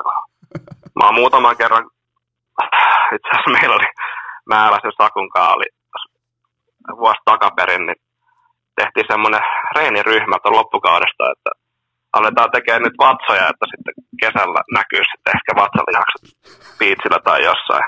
jossain. Että sitten ja no, totta kai jos mennään playereihin, niin ollaan niin hyvästikissä playereissa ja muuta. Mehän mentiin tietenkin playereihin ja pelattiin hyvät playerit siinä, mutta pari kertaa taidettiin vetää sitten ne meidän vatsatreenit siinä reenin päätteeksi. Se unohtui aika pitkäksi aikaa. Kerran muistan, me oltiin menossa punti, puntikselle tekemään siihen, mutta se oli printamoodi tekemässä, niin eihän me kehdattu mennä. Sitten me mentiin sinne jonnekin takahuoneeseen tekemään niitä, sille, ettei ketään nähnyt, että salassa, salassa vedettiin, mutta sen jälkeen ei kyllä monta kertaa enää vedetty. Ja eipä siitä sen enempää. Ai, ai siihen loppu Teuvon fitness-harrastus. Niin, tai se, tää, tulee tämmöisiä teempauksia välillä, että yhtäkkiä saa joku miele, miele päähän piston, että aletaan tekemään jotain, mutta sitten ne usein jääkin nopea. Mä, mä luulen, että melko moni nuori mies pystyy kyllä samaistumaan tuohon, että ensimmäinen syy tehdä vatsoja on biitsi, sen jälkeen mietitään playoffeja. Että kyllä niin kuin, ainakin sä oot rehellinen. Kyllä, kyllä, mutta ei ole kyllä, ei näy kylkiluut kyllä vieläkään, mutta ei siitä se enempää. Okei, tota, sä laitoit eka kertaa urheilukästin historiassa, vierashistoriassa mut kellolle, eli mä oon nyt virallisesti, mä oon on the clock, ja sun pitää rientää tuossa tasan 40 minuutin kuluttua paikkaan X, ja haluatko kertoa kuuntelijoille, mikä tämä paikka on, niin saadaan tämä niinku tärkeimpien asioiden käsittely käyntiin? No joo, turha varmaan alkaa kiertellä ja kaartella liikaa, mutta kyllä pakko vaan lähteä reenaamaan taas tota golfia, kun ei, ei ihan ole lähtenyt lähiaikoina ja tuli aika nöyryttävä tappio tuossa. Siitä on nyt vähän saanut kuulla ja on ihan otan kyllä syyt niskoilleni, että ei, ei riitä, ei riitä. Eli tota, mä oon nyt tehnyt täällä aihepiiritiivistyksen, ja tässä on ollut sellaisia vieraita, jotka on mennyt melkein kolmatta tuntia ollaan liikuttu, mutta nyt pidetään tiukasti tämä budjetissa, ja mulla on siis, kuten korostan, mulla on vain tärkeimpiä aiheita, ja niistä tärkein on tietenkin se, että kerro nyt ihan omin sanoin, että mitä tässä Grande Fiaskossa kävi lainetta vastaan, koska mä en ole koskaan suhtautunut varmaan voittoon noin, obje- tai niin kuin noin lapsenuskoisesti. Mä olin ihan pommin varma, että tämä on Teuvolle helppo nakki ja sitten tulee kylmä kampela käteen. Niin kerro nyt ihan itse, että mitä tapahtui ja miksi? No joo, siis no mistä mä nyt lähtisin tätä purkaa, mutta eihän mä nyt hirveästi ottaisi vielä pelannut golfia, että ei tää niinku sillä ilman kameroitakaan golfi nyt oikeastaan kulkenut hirveän hyvin, ja lyödään ne kamerat päälle ja ja muuta, niin mä oon itse asiassa yllättynyt, että ei tullut yhtään semmoista ihan kauhean duffia tai ohi, ohi pallosta tai muuta. Et, et siinä mielessä mä oon ihan yllättävänkin tyytyväinen siihen mun suoritukseen, että ei, no eihän mä periaatteessa kertaakaan väylälle osunut ja muuta, mutta tää, ihan hauskaa, siis oli hauska kierros ja Patenkaan oli kiva pelata. Siinä, me oli aika tasainen, tasainen peli, ja, mutta sitten pitää muistaa, että Patel oli kuitenkin kotikenttä, se pelaa siellä joka päivä, ehkä kaksi kertaa päivässäkin, niin mä en ole ikinä ennen siellä oikeastaan pelannutkaan, niin siitä, siinä on vähän vaikea, vaikea tietenkin on selitykset ja niitä pitää nyt vaan keksiä lisää. Koska... Joo, joo, anna tulla ei, vaan. Siis, ja, ja, ja ur, urheilukästä on olemassa selittelyä varten. Siis mäkin selitän mm. joka päivä täällä, niin tota, sulla on nyt hyvä drive päällä, niin, pi, niin kuin pidät toi syke. Kyllä, kyllä. Mitäs mä keksin lisää, että Mulla on, sulle, mulla, on sulle, mulla on sulle yksi hyvä, mulla on sulle hyvä no. tekosyy. Kuinka paljon laineen fyysinen Lamborghinin läsnäolo vaikutti sun pelaamiseen? Se on kuitenkin aika niin kuin dick move tuoda se keltainen ää, tota, tulipallon värinen Lambo siihen kentän reunalle, niin kuinka paljon se vaikutti sun pelaamiseen? No totta kai se vaikuttaa. Itsellä oli ne viisi, viisi vuotta vanha Audi, niin No niin, se on siinä. se nyt ihan sama juttu ole tietenkään. Siellä oltiin sillä Rangeillä käymään. Mä olin nähnyt sitä autoa siinä, mutta sitten sano, Pate taas sanoi, että hän käy vielä autolla tuossa nopeasti. Sitten mä näin, kun se keltainen, aika ihan nätti autohan se on, niin avasi sieltä luukut ja ovet ja kaikki. Ja kiils vielä siinä ra- raekkuurossa kiils vielä se auto siinä. Niin. Joo, ja varmaan ihan, ihan varmaan sattumalta lähti vielä käymään autolla just ennen kuin aloittelit. Niin, niinhän siinä kävi tietenkin, mutta ei voi mitään, ei voi mitään. Ja mun mielestä se saattoi ehkä lahjoa sen tuomarinkin. Mä Joo. Tiedä, Tämä on... Koska siinä, kävi, siinä kävi jotain siinä vikalla greenillä ilmeisesti. Joo, tämä on siis herättänyt spekulaatioita läpi golfpiirien, siis tosi massiivisiakin spekulaatioita, ja ilmeisesti Laine laitto pallomerkkinsä tai jotain vastaavaa väärälle paikalle, niin, niin joku siis, tai monikin urheilukästin avustavista golftuomareista antoi kahden lyönnin sakon siitä, mutta mikä on sun näkemys ja millä budjetilla lähdetään protestimaksun kanssa liikkeelle? No joo, siis se oli se vika kriini siinä. Mä pyysin Pate vähän siirtää, siirtää sitä merkkiä, että se ei ole siinä edessä. Ja sitten ei kukaan sitä huomannut siitä tilanteessa, mutta se oli unohtanut ilmeisesti siirtää takaisin vähän sen matkaa sitä merkkiä. Sitten se pani siitä kuppia tietenkin, ei se nyt hirveän kaukana ollut, mutta, mutta kuitenkin, että kai siinä jossain oikeassa kisoissa ehkä tulisi jokunen sakko, mutta pitää muistaa, että tuomari hän ei nähnyt tilannetta kanssa, että et periaatteessa me oltiin laitettu sitten jo nimmarit, nimmarit kortteihin kierroksen jälkeen ja se tavallaan se on sillä kuitattu periaatteessa, että en mä tiedä, onko siinä oikein enää protestin paikkaa edes, valitettavasti. Okei, mutta kuitenkin tehdään vielä tähän niin sun faneille sellainen loppukertaus, että ensinnäkin tämä niin Laineen hyvin kyseenalainen Lamborghinin äh, palja, äh, tota, niin kuin paikallaan polkeminen siinä, että sä vähän niin kuin järkytyit siitä, sitten Laineen tilaama kotikentän raekuuro ja sitten vielä tämä viimeisen kriinin tällä ehkä vähän kyseenalainen äh, pallon siirtely, niin, niin kyllä me saadaan tästä protestikasaan. Joo, joo, siis kyllä mä oon ainakin messissä, että ei, ei toi ihan noin pitänyt mennä loppukädessä. Että mä olin, ehkä kuvittelin, että se menee jotenkin vähän eri toi kierros, mitä, mitä se nyt sitten meni, mutta mä oon tottunut, että mulle vähän nauretaan ja pitää olla vähän hauskaa siellä kentällä, niin ehkä ehkä ihmiset sitten vähän sitä viihdykettä. Ja itse asiassa mä voin vielä kuuntelijoille paljastaakin, että kun mä kysyin sua vieraaksi urheilukästi, niin sä olit vähän niin kuin, että no onko mulla nyt mitään hyviä tarinoita, mutta sitten kun tämä oli tämä golf äh, perjantai patea vastaan, niin sitten mä ilmoitin, että nyt on muuten se sauma, kun sä pääset loistamaan kästissä ja nyt sä oot siinä, niin kuitenkin niin kuin voidaan myös tästä niin kuin patelle antaa pian hatunnosto, että äh, se sai sut motivoitumaan ja sai sut uskomaan itteensä tulemaan kästiin vieraksi, joten loppu hyvin, kaikki hyvin. Joo, totta kai. Että mä oon vähän ollut huono nyt tässä korona-aikaa varsinkin, niin menee mihinkään tota, haastatteluihin ja muihin, niin kyllä mä sullekin taisi pari kertaa olla vähän silleen, että no ei, ehkä jaksa että muuta. Mutta nyt tämä golf-episodi oli kyllä niin spektaakkeli, että oli melkein pakko tulla. Joo, ja kyllä mä, tota, mä huomasin sun ekasta vastauksesta jo, että tämän kiven mä käännän ympäri, että nyt vaan pitää motivoida Teuvoa ja pitää keksiä kaiken näköistä jännää, niin siellähän se on, mutta puhutaan kuitenkin, nyt kun ollaan unohdettu tämä ankara golf-pettymys, niin puhutaan kuitenkin myös ripauksen verran jääkiekosta ja selitä mulle kausi. 2011-2012 joukkue oli jokereiden A-junnut, pelaajalistassa Teräväinen, Jere Karjalainen, Teemu Henriittius, Aleksi Mustonen, Joel Kiviranta, Teemu Turunen ja pistepörssin voittaa Esa Lindel. Äh, selitä mulle, mä en ymmärrä. Ja, joo, olisikohan se ollut se vuosi, kun mä olin melkein kyllä liigas koko vuoden. Mä pelasin mun mielestä ajunnuis muutamia pelejä siihen, kymmenkunta peliä siihen alkukauteen, ja sitten pääsin liigan mukaan, mutta meillä oli kyllä tosi kova nippu silloin Aassa, ja ja tota, siis sanoit sä, että Lindeli voitti pistepörssin. Mä, mä, mä sanon ja mä toistan ja mä niin kuin double, double downaan, että Esa fucking Lindel haki pistepörssin tuommoisesta tähtinipusta. Ja nyt ei siis tartuta mihinkään lillukavarsiin, kuten vaikka, että sulla oli 30 peliä vähemmän tai näin poispäin, vaan onhan tämä nyt käsittämätöntä, että Esa, joka pelaa käytännössä jääkiekkoa ilman mailaa, niin tota, mm. se voittaa. Mutta oliko se sitten vaan, oliko se yksinkertaisesti vaan sitten Esan dominanssia? No se on pakko olla, koska jos miettii, että koko kauden kuitenkin pelaa noin kovia pelureita on rinnalla, niin jos se olisi pelkkää tuuriin, niin siinä olisi kyllä aikamoiset tuurit kohdalla. Et se on varmaan siinä ykkösyyväillä ollut, ollut pommittamassa ja muutenkin ykkös ja pakkinen. Kyllähän se pelasi Sissä vai missä pelaa sen jälkeen kyllä aika hyvän kauden kanssa pelata. Kyllä. pinnoilla kuinka paljon. Et kyllä siinä on, on vähän semmoista pinna, pinna vikaa myös, kun sille päälle sattuu, mutta – ja sit... Mutta tota, joo, ja mä sit... muistan mitä itsellä oli. Mun mielestä mä pelasin joku kymmenen peliä siihen alkauteen, mun mielestä mulla oli melkein joku maali, maali per pelikin siihen. No se, se... Mä en kyllä tiedä, miten se on mahdollista, koska mä hänen maaleja tee. Sulla oli, sulla oli siis 11 peliin 12 maalia yhteensä 20 paunaa, että kyllä saisit niin kuin pitkässä juoksussa saisit pystynyt pärjäämään ja lyömään kampoihin myös Esalle. No niin joo, niin Esalle. mä muistelin joo. Mutta tota, olihan toi sun ajunnu aika aika hurjaa tossa, mutta sieltä kuitenkin nyt noustaa Esan dominanssi. Mieti, kun se tulee sillä kyttyräselällä, hiipii sieltä tähtien takaa ja painaa sitten lötöä, lötöä reppuun, niin, niin kyllä se, mä jotenkin niin kuin, ton mä halusin vahvistaa, että Esa, Esan kukkaan puhkeaminen tapahtui tuolloin.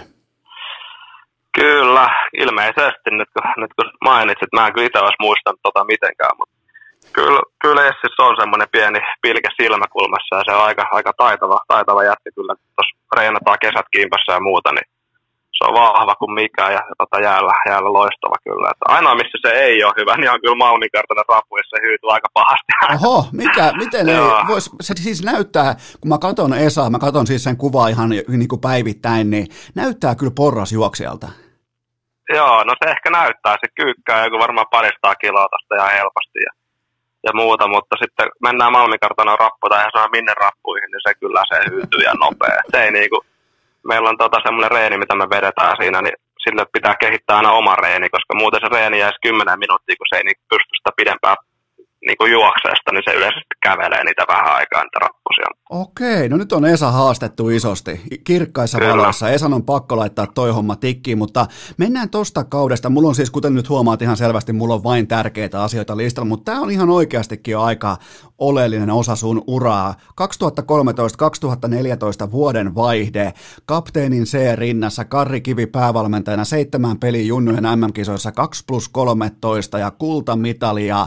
Oikeastaan se sun kausi, ihan ok syksy, mutta siitä kisoista eteenpäin sitten jokereissa, niin voiko melkein sanoa jopa, että dominanssia, niin mitä siellä kisoissa tapahtui, että sinne tuli ehkä vähän poikamainen teuvo ja sieltä lähti miesteuvo pois?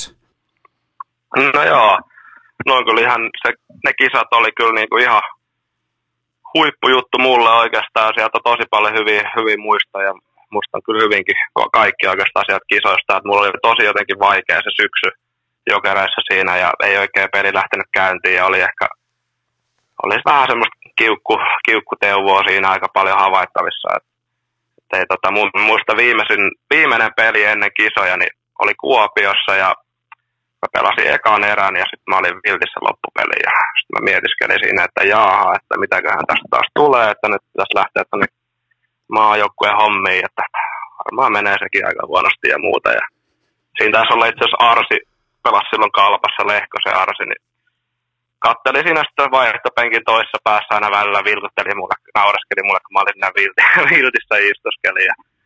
No mutta ei sitten mitään, mentiin maajoukkueen leirille siihen ja sitten mä näin, että Karri, Karri Kivi oli siinä coachina ja sitten tuli kysyä multa, että no mä oon vähän ajatellut, että sä voisit olla kapteenina siinä, että miltä, miltä kuulostaisi. Että, no mä vähän tietenkin ihmettelin, että on hulluhan toi on toi, kun yrittää tuommoista edes ehdotella, että onko se niinku, vitsi vai mikä. Mutta sitten mä sanoin, että no, jos sä nyt varmaan haluat, niin en mä varmaan kieltäydykään, että voin mä nyt voin mä kokeilla tuommoista, että ei tässä nyt oikein kyllä ole peli kulkenut ja muuta, mutta no siitähän se lähti sitten tietenkin ja ihan hyvin liikkeellä ja ei nyt mikään äänekään varmaan pelaa kopissa ja muuta ollut, mutta koitin välillä vähän näyttää esimerkiksi ehkä enemmänkin jäällä ja ehkä muutenkin ollut aina semmoinen ehkä vähän hiideisempi hauskuutta ja sitten kopissa, että välillä jos tulee jotain hauskaa sanottavaa, niin mä lipsautan jotain, mutta muuten ei ehkä sen, sen kuumempaa, mutta ne kisat lähti mun mielestä alusta asti ihan, ihan ok rullaamaan ja muistaakseni heti ekaan peli oli Norja vastassa, niin olisinko saanut vain yhden pinnan vai oli vähän semmoinen, että no taas tämä jatkuu tämä sama, voitti joku 15-0 ja oli joku yksi kakkossyöttäri just, että mutta ei mitään, että jengi voittaa, että ehkä tästä vielä lähtee ja muuta. Ja sitten se lähti hyvin, pelattiin, no mehän itse asiassa Ruotsille siinä alkusarjassa tiukka peli, mutta muuten mentiin aika lailla voitosta voittoon sitten ja, ja muuta. meillä, tuli, meillä oli kyllä ihan ok pakisto siinä, mä muistan Ristolainen tuli, tuli Jenkeistä ja, ja tota, meiltä puuttu vielä Määtä Olli, se pelasi NRissä ja Parkkovi oli, oli NRissä. Ja, mutta ihan niin kuin semmoisella pilipallin joukkueella niin kyllä aika maksimaalinen suoritus. Oli, oli niin kuin ihan todella nätti turnaus. Meillä oli niin hyvä joukkuehenki ja, ja muuta, mikä Suomella nyt tuntuu aina olevan, kun voittaa niin. jotain, niin se on aina joukkuehenki ja se on niin kuin työnteko ja tommonen, tommonen millä se täällä Suomi pärjää, mutta, mutta se oli kyllä. Ootko, ootko koskaan katsonut taaksepäin sitä, nimenomaan se M-finaali Ruotsissa Malmössä, viha, vihamielinen suorastaan vieraskenttä. Ruotsilla ihan saatanamoinen joukkue kasassa ja te haette sen jatkoaikavoiton, niin, niin tuleeko joskus pysäyttyä ja mietittyä, että oli muuten pikkusen kovasta paikasta haitte ison vierasvoiton? Joo, siis se oli ihan sairas, sairas peli kyllä, että lähtökohdat siihen peliin, kun mun mielestä mä en tiedä, olisiko ollut Kivi tuli sanoa koppiikin ennen peliä, että siellä on niin kuin kaikki porit, kaikki valmiina, mestaruusjuhlat on valmiina Ruotsille, että meillä ei tavallaan ole niin kuin muuta kuin koitetaan mennä pilaan, koitetaan mennä pilaan niitä juhlat, että ei meillä ollut muuta tehtävää periaatteessa siinä, että lähdetään pelaamaan omaa peliä, pidetään hauskaa ja sillä tavalla asenteella me lähdettiin siihen peliin, peliin ja se oli niinku ihan, ihan sairas peli sitten taas, kun tehtiin ekaan vaihtoa mun mielestä just taisit mainita jo Lindeli Esa, Esa teki siihen heti ekaan vaihtoon maali, maali ja sitten saatiin tavallaan johtoasema heti siihen ja hiljennettiin vähän sitä yleisöä. sitten tota, jossain vaiheessa tuli tasoihin.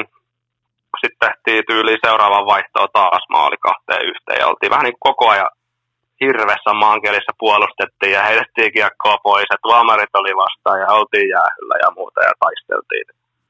Se oli kyllä... jotenkin, jotenkin rimpultiin jatkoajalle se. Ja... Se oli ihan uskomaton ja sitten vielä Juuse maalissa, niin, niin Varpaan kärjellä haki yhden yhden joo, joo. Gamesaverin, ja, ja, mutta siinä oli, siinä oli kaikki tähtikuviot taivaalla kyllä oikeassa asennossa, koska te joudutte pelaamaan myös sekä kotiyleisöä että myös tuomareita vastaan. Se koko kolmas erä, niin niin oli se aika merkittävä tekijä puolella, että niin oli myös joo. tuomari aika voimakkaasti niiden puolella ja toi kyllä nousee mun papereissa sellaiseksi niin kuin yleisökokemukseksi, koska kun se Ristolaisen voittomaali tuli silloin jatkojalla, niin meitä suomalaisia varmaan oli siellä hallissa ehkä yhteensä joku heitetään nyt vaikka 30, ja se oli, se oli siis ihan kuin olisi ollut jonkun hautajaisessa, ja ihan, siis, ihan siis hiljasta, kun huopatossu tehtaalla yhtäkkiä, ja tota, se oli, jotenkin se jäi ikuisesti mieleen se hetki, kun te koko joukkueen menette siellä jäällä, teette kasaa ja teette, mitä nyt teettekin, juhlitte ja heitätte kamoja pitkin jäätä, ja, ja tota, se hiljaisuus, se on se, minkä mä muistan sieltä.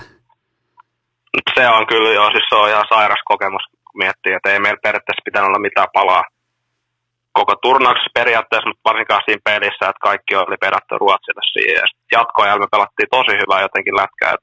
Me, me pidettiin enemmän kiekkoja ja saatiin ehkä vähän enemmän paikkoja ja muuta. Ja Rasse tuli sieltä laidasta ja aika röyhkeästi paino maalille ja paino kiekko uuniin, niin se oli kyllä jotain, niin kuin vieläkin nousee kylmät väreet, väreet kyllä pystyy siitä, että oli, oli ihan uskomaton kokemus. Miettii, miet, muistan tota, Lehkosen Arsinkaan pelattiin kentässä siinä koko ajan oikeastaan, mutta sillä meni nilkka jossain vaiheessa siinä turnausta ihan, ihan sököksi. Sitten se huilasi varmaan yhden tai kaksi peliäkin siinä ja tuli pelaa niihin loppupeleihin jollain kymmenellä puudutuksella ja muuta. Ja sen kanssa joutui, joutui pelailemaan siinä, sitten oli roikku siinä laidassa, laidassa ja olisiko Määlä, Määlänne ollut toisessa laidassa. Meillä oli hyvä kenttä kyllä, mutta Arsian ei pystynyt liikkuu yhtään. Hän niissä vikoissa peleissä. Me meni aina YVL-maali eteen vaan seisoo ja hakkasada mailalla joka suuntaan, mutta Siis nehän oli, siis mestaruusjuhlathan oli eeppiset, koska kun te lähditte pois sieltä hotellilta, niin, niin teillä oli kaksi jätkää, sekä Lehkonen että Honka, ketä oli pakko kantaa, koska ne ei pystynyt kävelemään. Molemmilla oli just nilkka, nilkassa jotain tai jalkapöydässä jotain, niin, niin siellä oli kaksi jätkää reppuselässä. Ja oliko muuten jälleen kerran Esa Lindel, joka otti ukkoja reppuselkää, taisi olla, mutta ei muuten yllätä sekään, että ei välttämättä pärjää niin kuin porrasjuoksussa, mutta ukkoja kantaa kyllä repparissa pitkin Malmoin keskustaa, että se ei, niin kuin, siitä se ei jäänyt kiinni. No ei jäänyt kyllä kiinni, että kyllä siellä ei miestä jätetty kyllä, että Essi otti sitten miestä reppuselkää ja, ja vei, vei kanto pari, ei kun hotelliin nukkumaan, minne me mentiinkään, mutta mutta tota, oli kyllä hieno, hienoja kokemuksia, pakko sanoa. Pelotti, pelottiko koskaan joukkojen kapteenina siinä kohtaa, kun osa, ei nyt ketään tarvitse mainita nimeltä, mutta osa pelaajista keksi siellä Malmöön keskustassa, että kun niillä oli teillä kaikilla ne kultakypärät päässä tai ne mestaruuskypärät päässä, niin ne meni laulamaan Denk Leader Innia noille tota, Malmöön tällaisille vähän ehkä slaattan henkisille paikallisille gangstereille, ja siinä oli vähän niin kuin, se oli hyvin marginaalinen se tilanne hetken siinä, että mennäänkö tässä niin kuin, alkaako toinen maaottelu vielä Ruotsia vastaan tässä ilta-aikaa, mutta katsoitko kapteenina, että eiköhän tämä tästä mene ihan hyvin? No joo, kyllä mulla oli luotto totta kai omiin jätkiin, että kyllä hoitaa, hoitaa hommat siinä. Se on totta kai kultakypärät oli ehkä vähän semmoinen, meidät pongas aika helposti sieltä ja lennettiin Suomeen, niin Suomessa, Suomestakin varmaan aika helposti pongas. Mä muistan, kun Seiskassa oli ainakin juttuja vaikka minkä, minkä tyyppisiä seuraavana päivänä, missä me oltiin oltu jossain, jossain baarissa stadin päässä, niin oli tullut vähän hölmöiltyä. Ei itse, vaan jotkut muut ehkä. Ja se, se täytyy kyllä sanoa, että itseäkin vähän jännitti siellä Malmössä, koska se on sellaista kansaa siellä, että niitä ei välttämättä niinku, niitä ei välttämättä kultakypärä lannista, jos se on tota. Ja varsinkin jos menee laulaa Denk Leaderinia tai We Are the Championsia tai si- jotain niin kuin Matt Sundin henkistä laulua, niin, niin, niin, se oli ihan siis suuri ihme edelleen mun papereissa, että siellä ei tullut tappelua siellä yössä. Ja siis kaikki meni ihan tip-top nappi. Ja se, mikä pitää sanoa susta ja Arsista vielä ihan rehellisesti jälkikäteen, niin kapteenista muutenkin ja johtavat pelaajat, niin se torijuhla ja kaikki se, kun te tulitte Suomeen, niin helvetin tyylikkäästi hoidettu. Jos vertaa vaikka, me ollaan nähty vähän heikompiakin esimerkkejä suomalaisesta juhlimisesta, niin, niin todella tyylikkäästi hoidettu, niin oliko jotain sellaista, mitä te kävitte ihan läpi joukkueessa, että hei, nyt ei munita tätä hommaa, että koko Suomi katsoo? Jaa, no ei me hirveästi kyllä oikein mietitty, että me elettiin siinä hetkessä ja, ja tota, siinä alkoi olla varmaan jo vähän hapoillakin siinä vaiheessa, kun torijuhlaa oli, että meillä et, tota, ei, ei, ollut niin kova meininki päällä siinä, siinä vaiheessa, että saatiin hoidettua se ihan tyylillä sitten ja sitten sen jälkeen taas illan viettoon muistaakseni mentiin siitä, mutta, mutta joo, ei, ei kai siinä kai ne voi hoitaa vähän omalla tyylillään ne kaikki juhlat ja muut juhlallisuudet, että me hoidettiin nyt tällä kertaa ehkä tolla tavalla. Sitten kelataan taas kalenteria, meillä on suurin piirtein 20 minuuttia aikaa, niin kelataan kalenteria tuota, noin puolitoista vuotta eteenpäin. Ja on, on, oikeastaan mennään tasan vuosi eteenpäin. Ja Chicago Blackhawks ilmoittaa, että me nostetaan ylös tällainen pelaaja kuin Teuvo Teräväinen. Ja siitä alkaa sitten kohtalaisen eeppinen kevät numero sulle jääkiekkoilijana, pelaajana, ihmisenä, minä tahansa, koska se oli ihan käsittämätöntä. Stanley Cupin finaaleissa, ihan siis konkreettisesti finaalisankari, niin ota, ota muutama asia mukaan siitä kevästä, että mitä helvettiä oikeastaan tapahtui? No joo, se, se oli kyllä erikoinen vuosi kaikkinensa kyllä. Mä aloitin, aloitin alhaalta Rockfordista ja se on niin, kuin niin kauhea paikka pelata kuin voi olla kyllä. Oli niin kuin rikollisuutta ja muuta ja ei oikein uskalla keskustassa, missä halli on, ne liikkuu ja, ja siellä ei ollut niin mitään tekemistä. Onneksi siellä oli Ville oli sama aikaan, niin oli suomalainen sentään, sentään mukana ja sitten siellä niin kuin oikeasti fiilikset kävi aika pohjalla siellä välillä, että olisi niin kuin tehnyt meidän oikeasti lähteä menemään sieltä kesken kaiken jonnekin Eurooppaan takaisin, että ei, niin kuin, ei jaksanut sitä hommaa, mutta sitten sitten jotenkin sitä vaan pakko, oli pakko jaksaa ja sitten pikkuhiljaa joku loukkaantui ylhäältä ja sai joku pienet chanssin näyttää sen. Me kävi pari viikkoa ylhäällä ja sitten meni ihan ok ja sitten takaisin alas, kun tervehtyi. Ja sitten Keini, Keini loukkaantui loppukaudessa siihen, niin pääsi ylös sitten kokonaan oikeastaan loppukaudeksi. Siinä alkoi pikkuhiljaa pääsee, pääsee tai no kyllä mä nyt ehkä Quinnevillen koiran kapissa siinä totta kai aina vähän oli pikkusen, mutta ei, ei ole nuorelle, nuorelle pojille ei ole kyllä helppo kausi Winneville, mutta ei mun siitäkään, että se on oikeasti ihan paha sanottavaa. Se on ihan, ihan lepposa tyyppi loppukädessä, vaikka se huutaa kuin mikä. Mutta tota, pikkuhiljaa aloin saada ehkä enemmän vähän luottoa ja, ja muuta ja pääsin pelaamaan ihan ok koko ajan, koko ajan pelejä ja muuta. Et en tietenkään mitään ykkösyyveitä ja muuta pelannut, mutta pääsin kuitenkin pelaamaan ja nuorelle se oli, ne oli isoja kokemuksia siinä ja meillä oli tosi hyvä nippu kyllä kasassa ja playereihin mentiin ja itsekin oli ehkä vähän jopa silleen, että meinaako oikeasti laittaa mut playereiskin niinku pelaamaan, että mä aloitin jossain neloskentää laiturina siinä pelattiin, pelattiin tota, ne ei kyllä mun mielestä mennyt mitenkään niin hyvin ne ekat pelit siinä playereissa. Mä olinkin mun mielestä, joo, Nashville-sarjassa kaksi peliä pelasin, mä olin viltissä mun mielestä loppusarja siinä ja mentiin Minnesota-sarjaa ja pääsin pelaamaan kolmoskenttää sitten yhtäkkiä. En tiedä miksi ihmeessä, että mä yhtäkkiä olinkin pelaamassa taas. Pelasin tosi hyvin sen sarjan. Sitten tultiin Anaheim-sarjaa.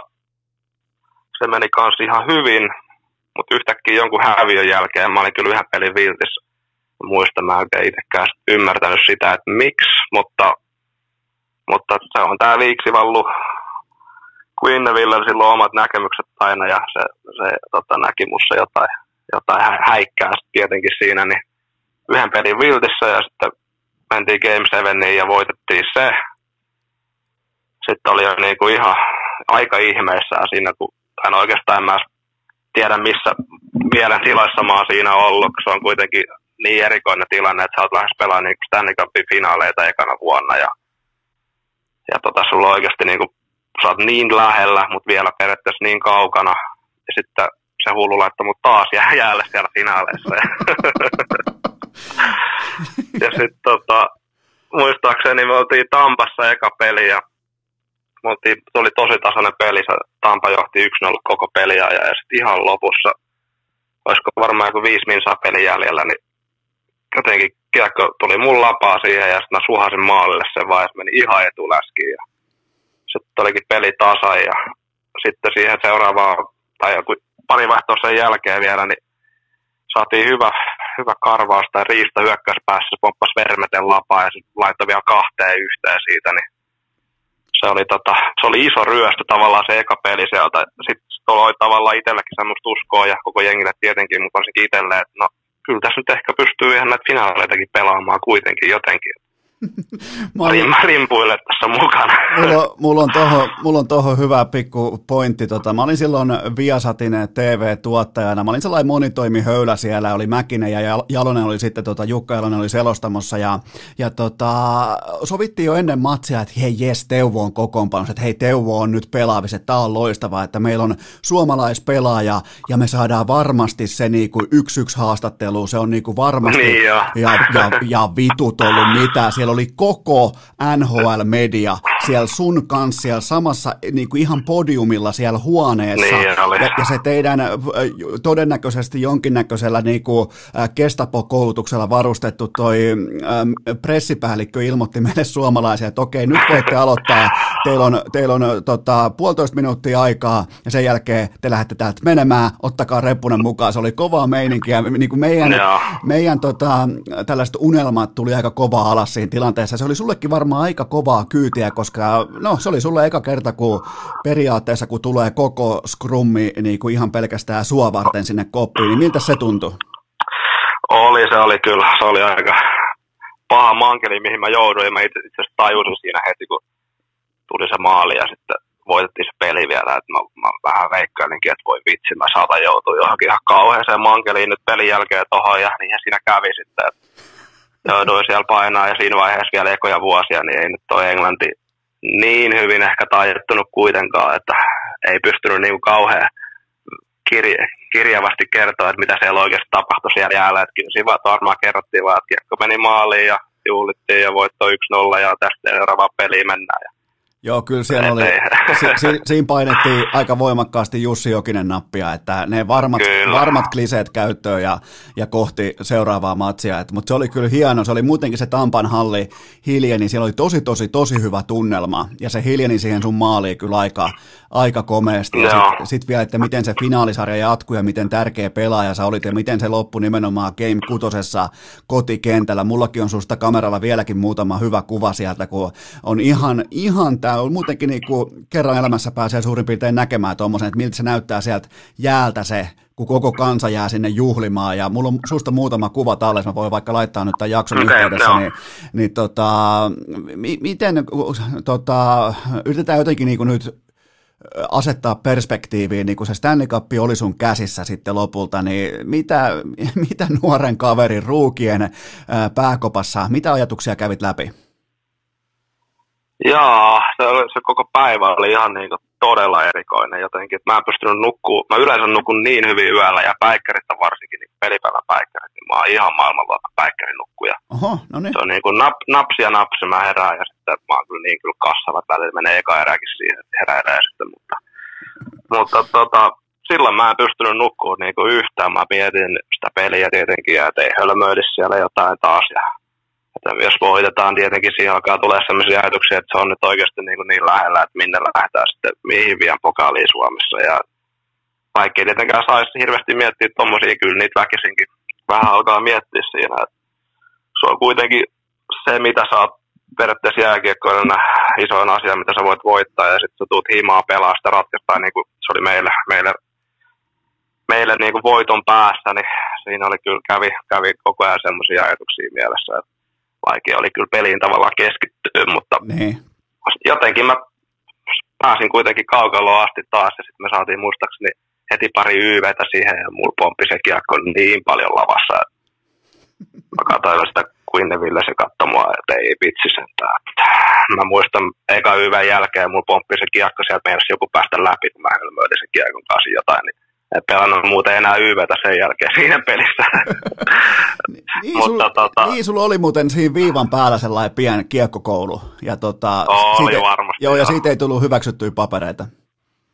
Ei, ei tullut, että kyllä mä huomasin itsekin, että nyt on, nyt on vähän, ei ole ihan normaali mielentila pelata tätä peliä, että koetaan nyt tänään ehkä vaan selviytyä selviytyä sitten, mutta mä itse asiassa para, paransin muistaakseni siitä sitten, että mä aloin pelaa ihan simppeliä vaan kiekkoa eteenpäin ja luisteltiin perään sitten, niin eihän hölmöily enää onneksi mitään ihmeitä, mutta kyllä siinä näki sitten, että ne meidän starat otti se peli haltuun kyllä, että kiitti paino aika hieno yksilösuorituksen ja Keini oli ihan maaginen koko peli ja Davis teki omaa hommaa siinä ja Crawfordi lukitsi kyllä oman maali aika hienosti, että siis sen näki kyllä, että ne meidän, meidän starat kyllä pelasi niin kuin, oikeastaan koko playerit, kun niitä, niitä piti pelata hyvin, ne kyllä pelasi hyvin, että ja se oli, se, se oli just toi, mitä sä sanoit, että mulle jäi siitä mieleen ikuisesti se, että isot pojat astu esiin ja näytti että, näytti, että mistä niille maksetaan. Näytti, että ketkä on sen kaupungin ää, suurimpia voittajia. Kuitenkin se oli kolmas mestaruus näille ukoille, niin se on käytännössä dynastia.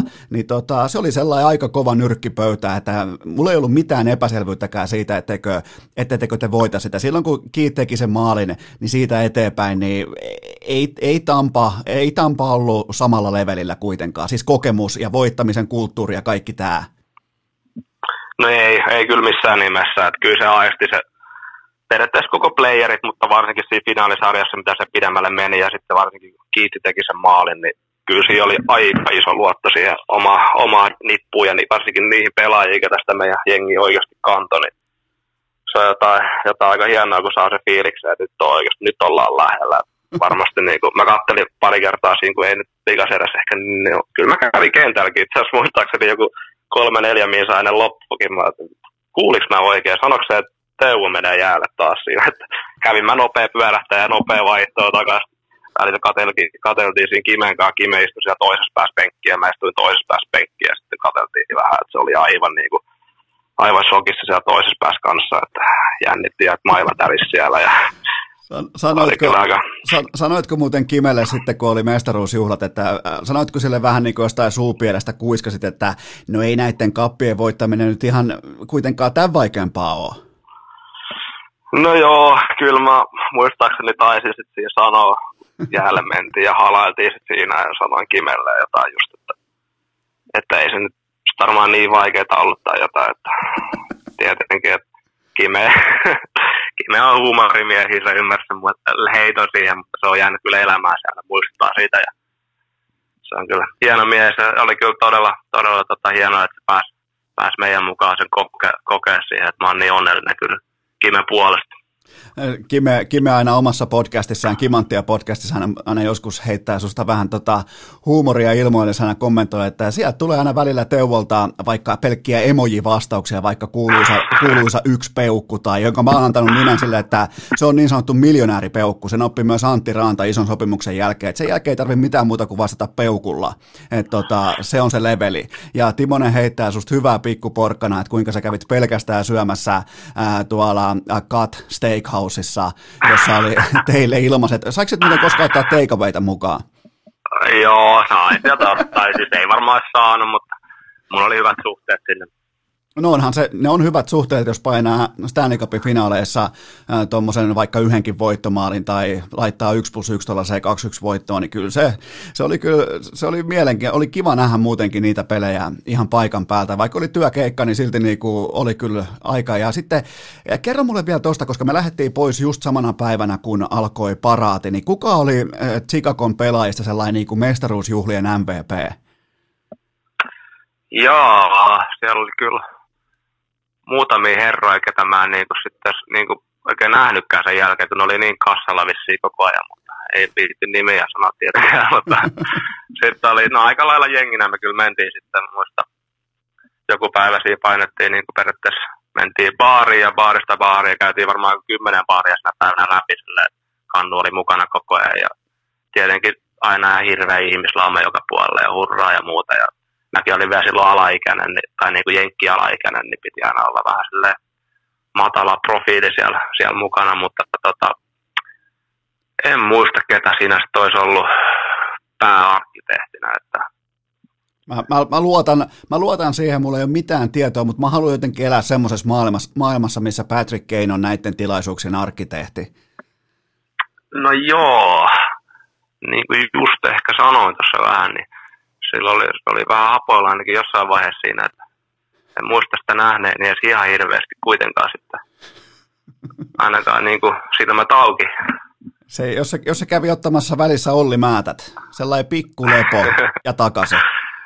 Niin, se voi olla. Mä musta silloin oli ainakin siis joku kolme neljä henkivahtia siinä koko ajan mukana ihan sama, missä se liikkui siinä.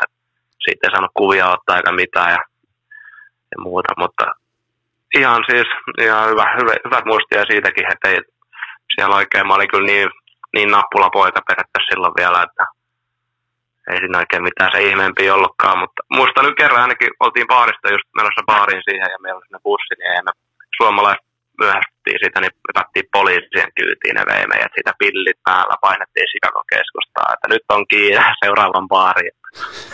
Toi on kyllä. Yleensä se menee niin päin, että poliisi hakee baarista pois, mutta teidät viedään. Niinhän se on. To- joo, joo. Toi on aika... oli kiire toiseen baariin sitten, mutta ei, se oli kans siitä, otettiin vähän kuvia ja muuta. Ja no se paraati itse asiassa oli todella nätti. Se oli, oli niin paljon jengiä, että ei mitään järkeä sieltä Chicagon kaduilla sitten. Niin siellä oli jotain, niin kuin, olisiko kaksi kolme miljoonaa jotain tällaista niin kuin yhteensä. Että kyllä Joo. se, kyllä se niin kuin kansaa piisas. Kyllä, piisas ja jengi oli siellä katoilla ja puissa ja mulla on paljon just jotain kuvia, videoita. Onneksi muistin ottaa puhelimeen, niin niitä välillä kiva katsoa, mitä oikeasti paljon siellä oli sitä jengiä.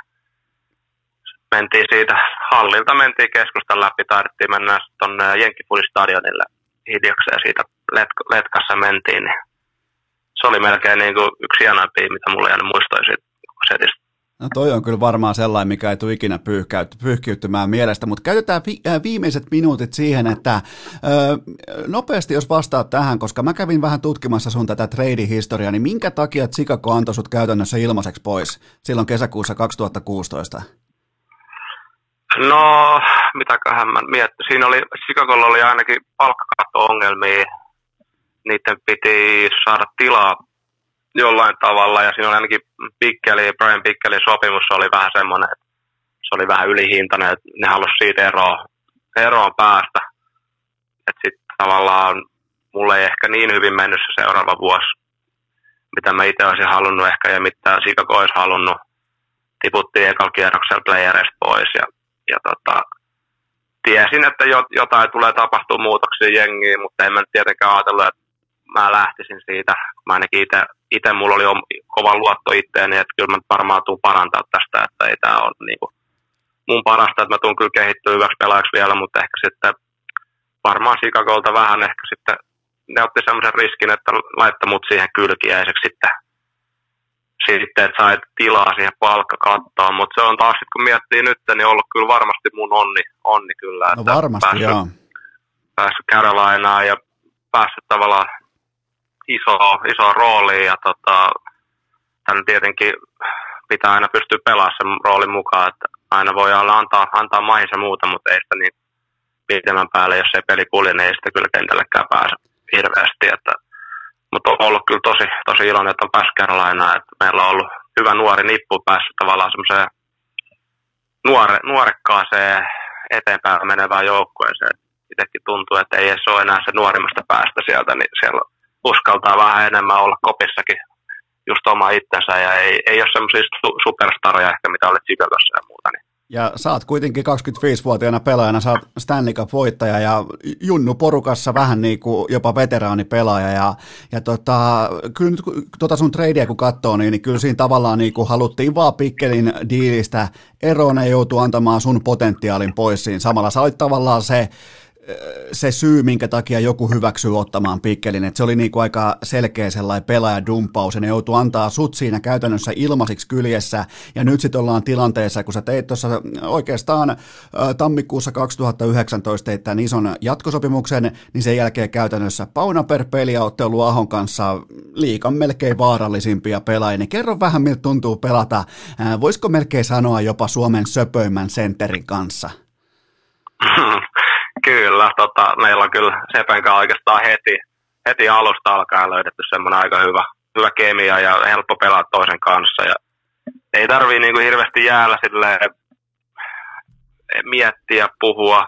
Me tavallaan me aistetaan vähän, missä toinen menee ja aika usein, usein kun pelataan kimpassa, niin sitten toinen saa, vaikka mä saan kiekon, niin mä yleensä katson vähän heti, että no, missä Sepe menee. Tästä mä katson jo vähän valmiiksi, että joo, Sepe tuolla, jos mä nyt saan kiekon, niin se lähtee aika nopea kyllä Sepelle tosta noin. Että, että se voi olla vähän rasittavaakin välillä pelaa meidän kanssa kolmantena siinä kentässä, kun tuntuu, että ehkä ei aina ihan eka se kiekko, kiekko sinne tuu, mutta mutta tota, ihan tos, tosi hauskaa ja on kyllä nauttinut, nauttinut tosi paljon tässä viimeisenä vuosina. Että varmasti, varmasti iso syy on Sepessä siinä, että ollaan, ollaan pelattu hyvin ja sitten pelataan YV kimpassa, AV kimpassa oikeastaan AV parina ollaan pelattu, pelattu pari vuotta nyt ja itsekin vähän aina, mä en ikinä pelannut junnuissa alivoimaa ja ollut muutenkin aina ehkä semmoinen fiilis, että mä oon vähän niin kuin hyökkäyspään pelaaja, mutta jotenkin ehkä musta on tullut nyt vähän tämmöinen AV-höylä ja kahden suunnan pelaaja, joten vaikea se on tälleen myöntää, mutta näitä se jotenkin käynyt ehkä kuitenkin. Tässähän pitää melkein aloittaa spekulaatiot selketroofista vielä näin niin loppusuoralle, mutta se on mielenkiintoista se, että Aho on tehnyt 121 maalia NHL ja sä oot syöttänyt niistä tasan puolet. Sä oot antanut, sä, sä oot antanut sille tasan puolet sen maaleista ja sun maaleista Carolinassa Aho on syöttänyt 50, äh, 54 prosenttia, eli te olette kyllä aika hyviä, te olette ollut samassa maalissa mukana 135 kertaa jo tässä neljään kauteen ja et, et te olette rakentaneet sen maalin kahdestaan, joten ne on aikamoisia numeroita ja te olette aika aika, en siis puhu pelkästään ulkonäöstä, vaan aika tulikuuma tutkapari. Ja sitä on, sitä on kyllä kaunis katsoa, mutta viimeinen kysymys on se, että eihän ne ole ikinä mitään sokkosyöttöjä. Ei nekään, mitkä näyttää tavallisen pulliaisen silmää, että hei nyt se vaan heittää sen kiekon tonne. Ainahan sä haet sitä takatolppaa tai sitä takaovea tai jotain, mikä joku pyörähdyssyöttö tai joku vastaava, niin ö, mä toivon, että sä vastaat tähän nyt myöntävästi kyllä, koska mä haluan elää nimenomaan siinä maailmassa, jossa Patrick Kane on juhlien kuningas ja siinä maailmassa, missä Teuvo Teräväinen ei anna sokko, sokkosäkäsyöttöjä.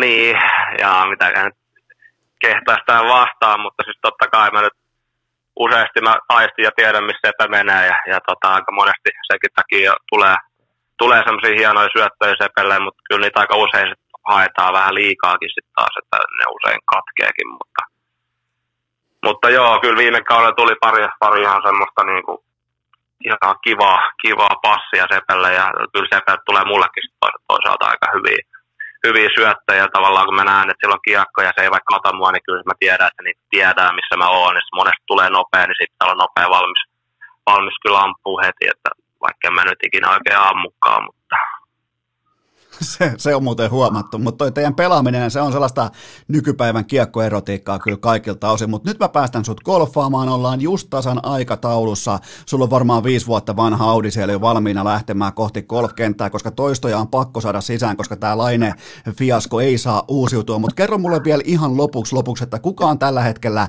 suomalaisten NHL-pelaajien paras golfari kaikista? Ai jaa, no niin, mitäs mä nyt keksin tähän näin? Pitäisikö sanoa jopa Vatasen Sami on kyllä aika hyvä.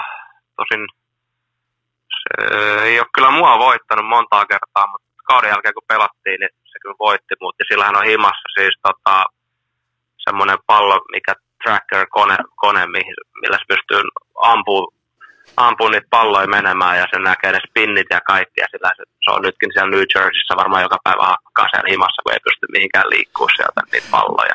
No, Veikkaa, että jos se Suomeen tulee, niin sieltä tulee aikamoista tulosta nyt. No jumalauta, nimittäin Seiskassa oli just juttu, että Sami Vatanen ei käytä rahojaan mihinkään, mutta nyt se paljastui, Oho. mihin ne on, kä- nyt se paljastui, mihin ne on käytetty. Kyllä, se käyttää näköjään vaan kaikkea järkevää niitä rahoja Okei, okay, hei nyt on aika lopetella ja sun on aika lähteä kohti golfkenttää, niin tämä oli suuri kunnia, tämä oli mahtavaa ja oli, oli oikein niin kuin viimeisen päälle hieno juttu, että tulit mukaan urheilukästin päätösviikolle ja on aika kiittää ja toivotaan sulle nyt sitä, että tämä lainefarsi ei toteudu. Musta tuli golfani niiltä osin, miten golfia seurataan NHL-pelaajien kesken ja mä haluan kiittää mun ja tuottaja Kopen, äh, tuottaja Kopen osalta, että pääsit mukaan urheilukästiin, ei mitään muuta kuin mahtavaa kesän jatkoa.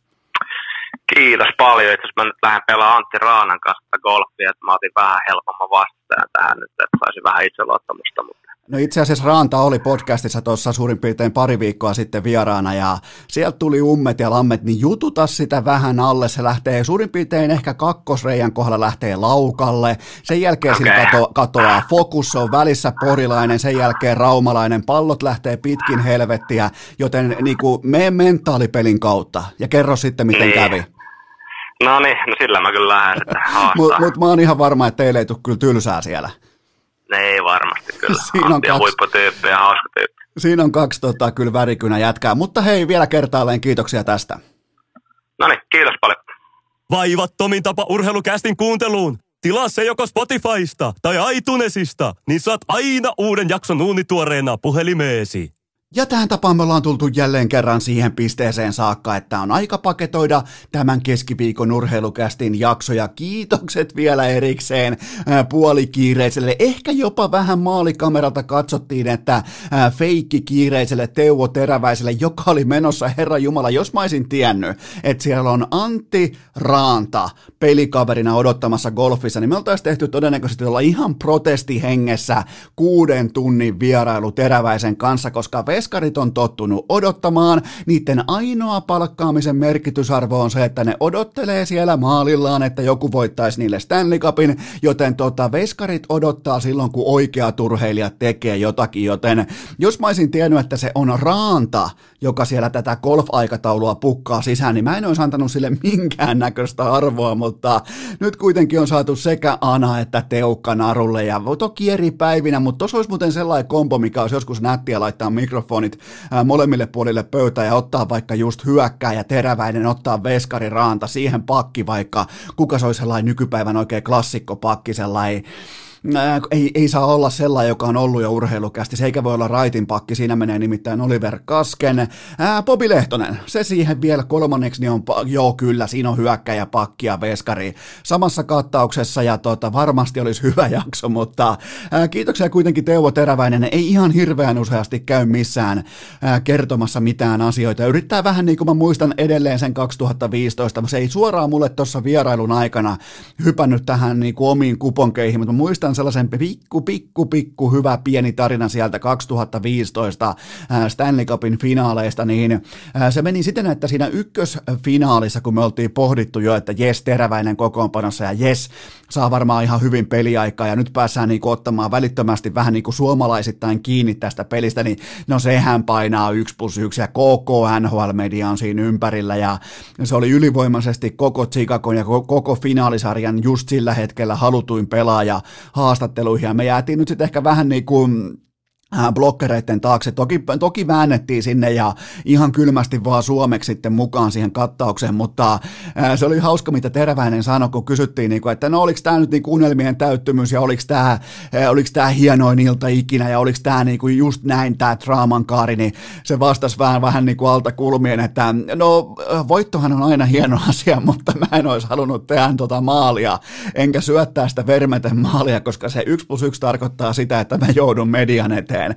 Että joku muu olisi voinut tehdä ne maalit ja lopputulos olisi voinut olla sama, mutta kuhan mun ei olisi tarvinnut tulla tänne median eteen. Et, et tota, kyllä se on aika kova poika sniikkaamaan pois silloin, kun on tota, äh, mikrofonit lähellä. Ja se on vaan, se on osa äh, kasvutarinaa. Nykypäivän Teuvohan totta kai niin kuin se tietää, että se on kuitenkin 27 miljoonan investointi, silloin iso PR-arvo, silloin iso tähtipelaajan status, joten se varmaan on vuosi kerrallaan totuttautunut siihen, että silloin kun ne mikrofonit on siinä, niin silloinkin pitää jotain löytyä, ettei voi vaan sanoa, että no ei, ne olisi halunnut tehdä yhtään maalia, että ei, ei joudut tulee tänne median eteen, mutta ehdottomasti siis oma persoonansa ja hyvinkin niin kuin, se on taiteilija kentällä ja sen ulkopuolella erittäin hieno mies, joten siitä kiitokset Teuvolle, että tuli mukaan urheilukästiin, mutta tilanne on tällä hetkellä se, kuulkaa, että on enää yksi jakso kevätkautta jäljellä ja silloin pitää alkaa latomaan jälleen kerran pitkiä puita uunia. Tavallaan mä sanoin, että tämä viikko tulee olemaan sellainen kytkin viikko, sellainen viikko, että, että tota, ei tarvi lähteä häntä koipien välissä tai häveten kesätauolle, joten me tehdään nyt vaan kylmästi sellainen juttu, että perjantaina urheilukästin kevätkauden viimeinen jakso, oikein ultra, kulta, turbo, mitä kaikkia adjektiiveja tähän voisi antaa tai mitä ikinä substantiiveja tai kuvailevia sanoja nyt onkaan, kun pitää lähteä tietsä, etukäteen hehkuttamaan, mutta se mikä on tässä kohdin aina keskiviikon jaksoa hyvä täällä loppusenteillä, niin kukaan ei kuuntele ja ketään ei kiinnosta, mutta ää, perjantaina vielä kevään viimeinen vieras ja sen jälkeen laitetaan tuottaja Kopen kanssa vähäksi aikaa pillit pussiin, en tiedä yhtään miten tehdään, mutta eiköhän se perjantaina selviä, joten tehdään sellainen juttu nyt minä ja sinä yhdessä, että perjantaina jatkuu.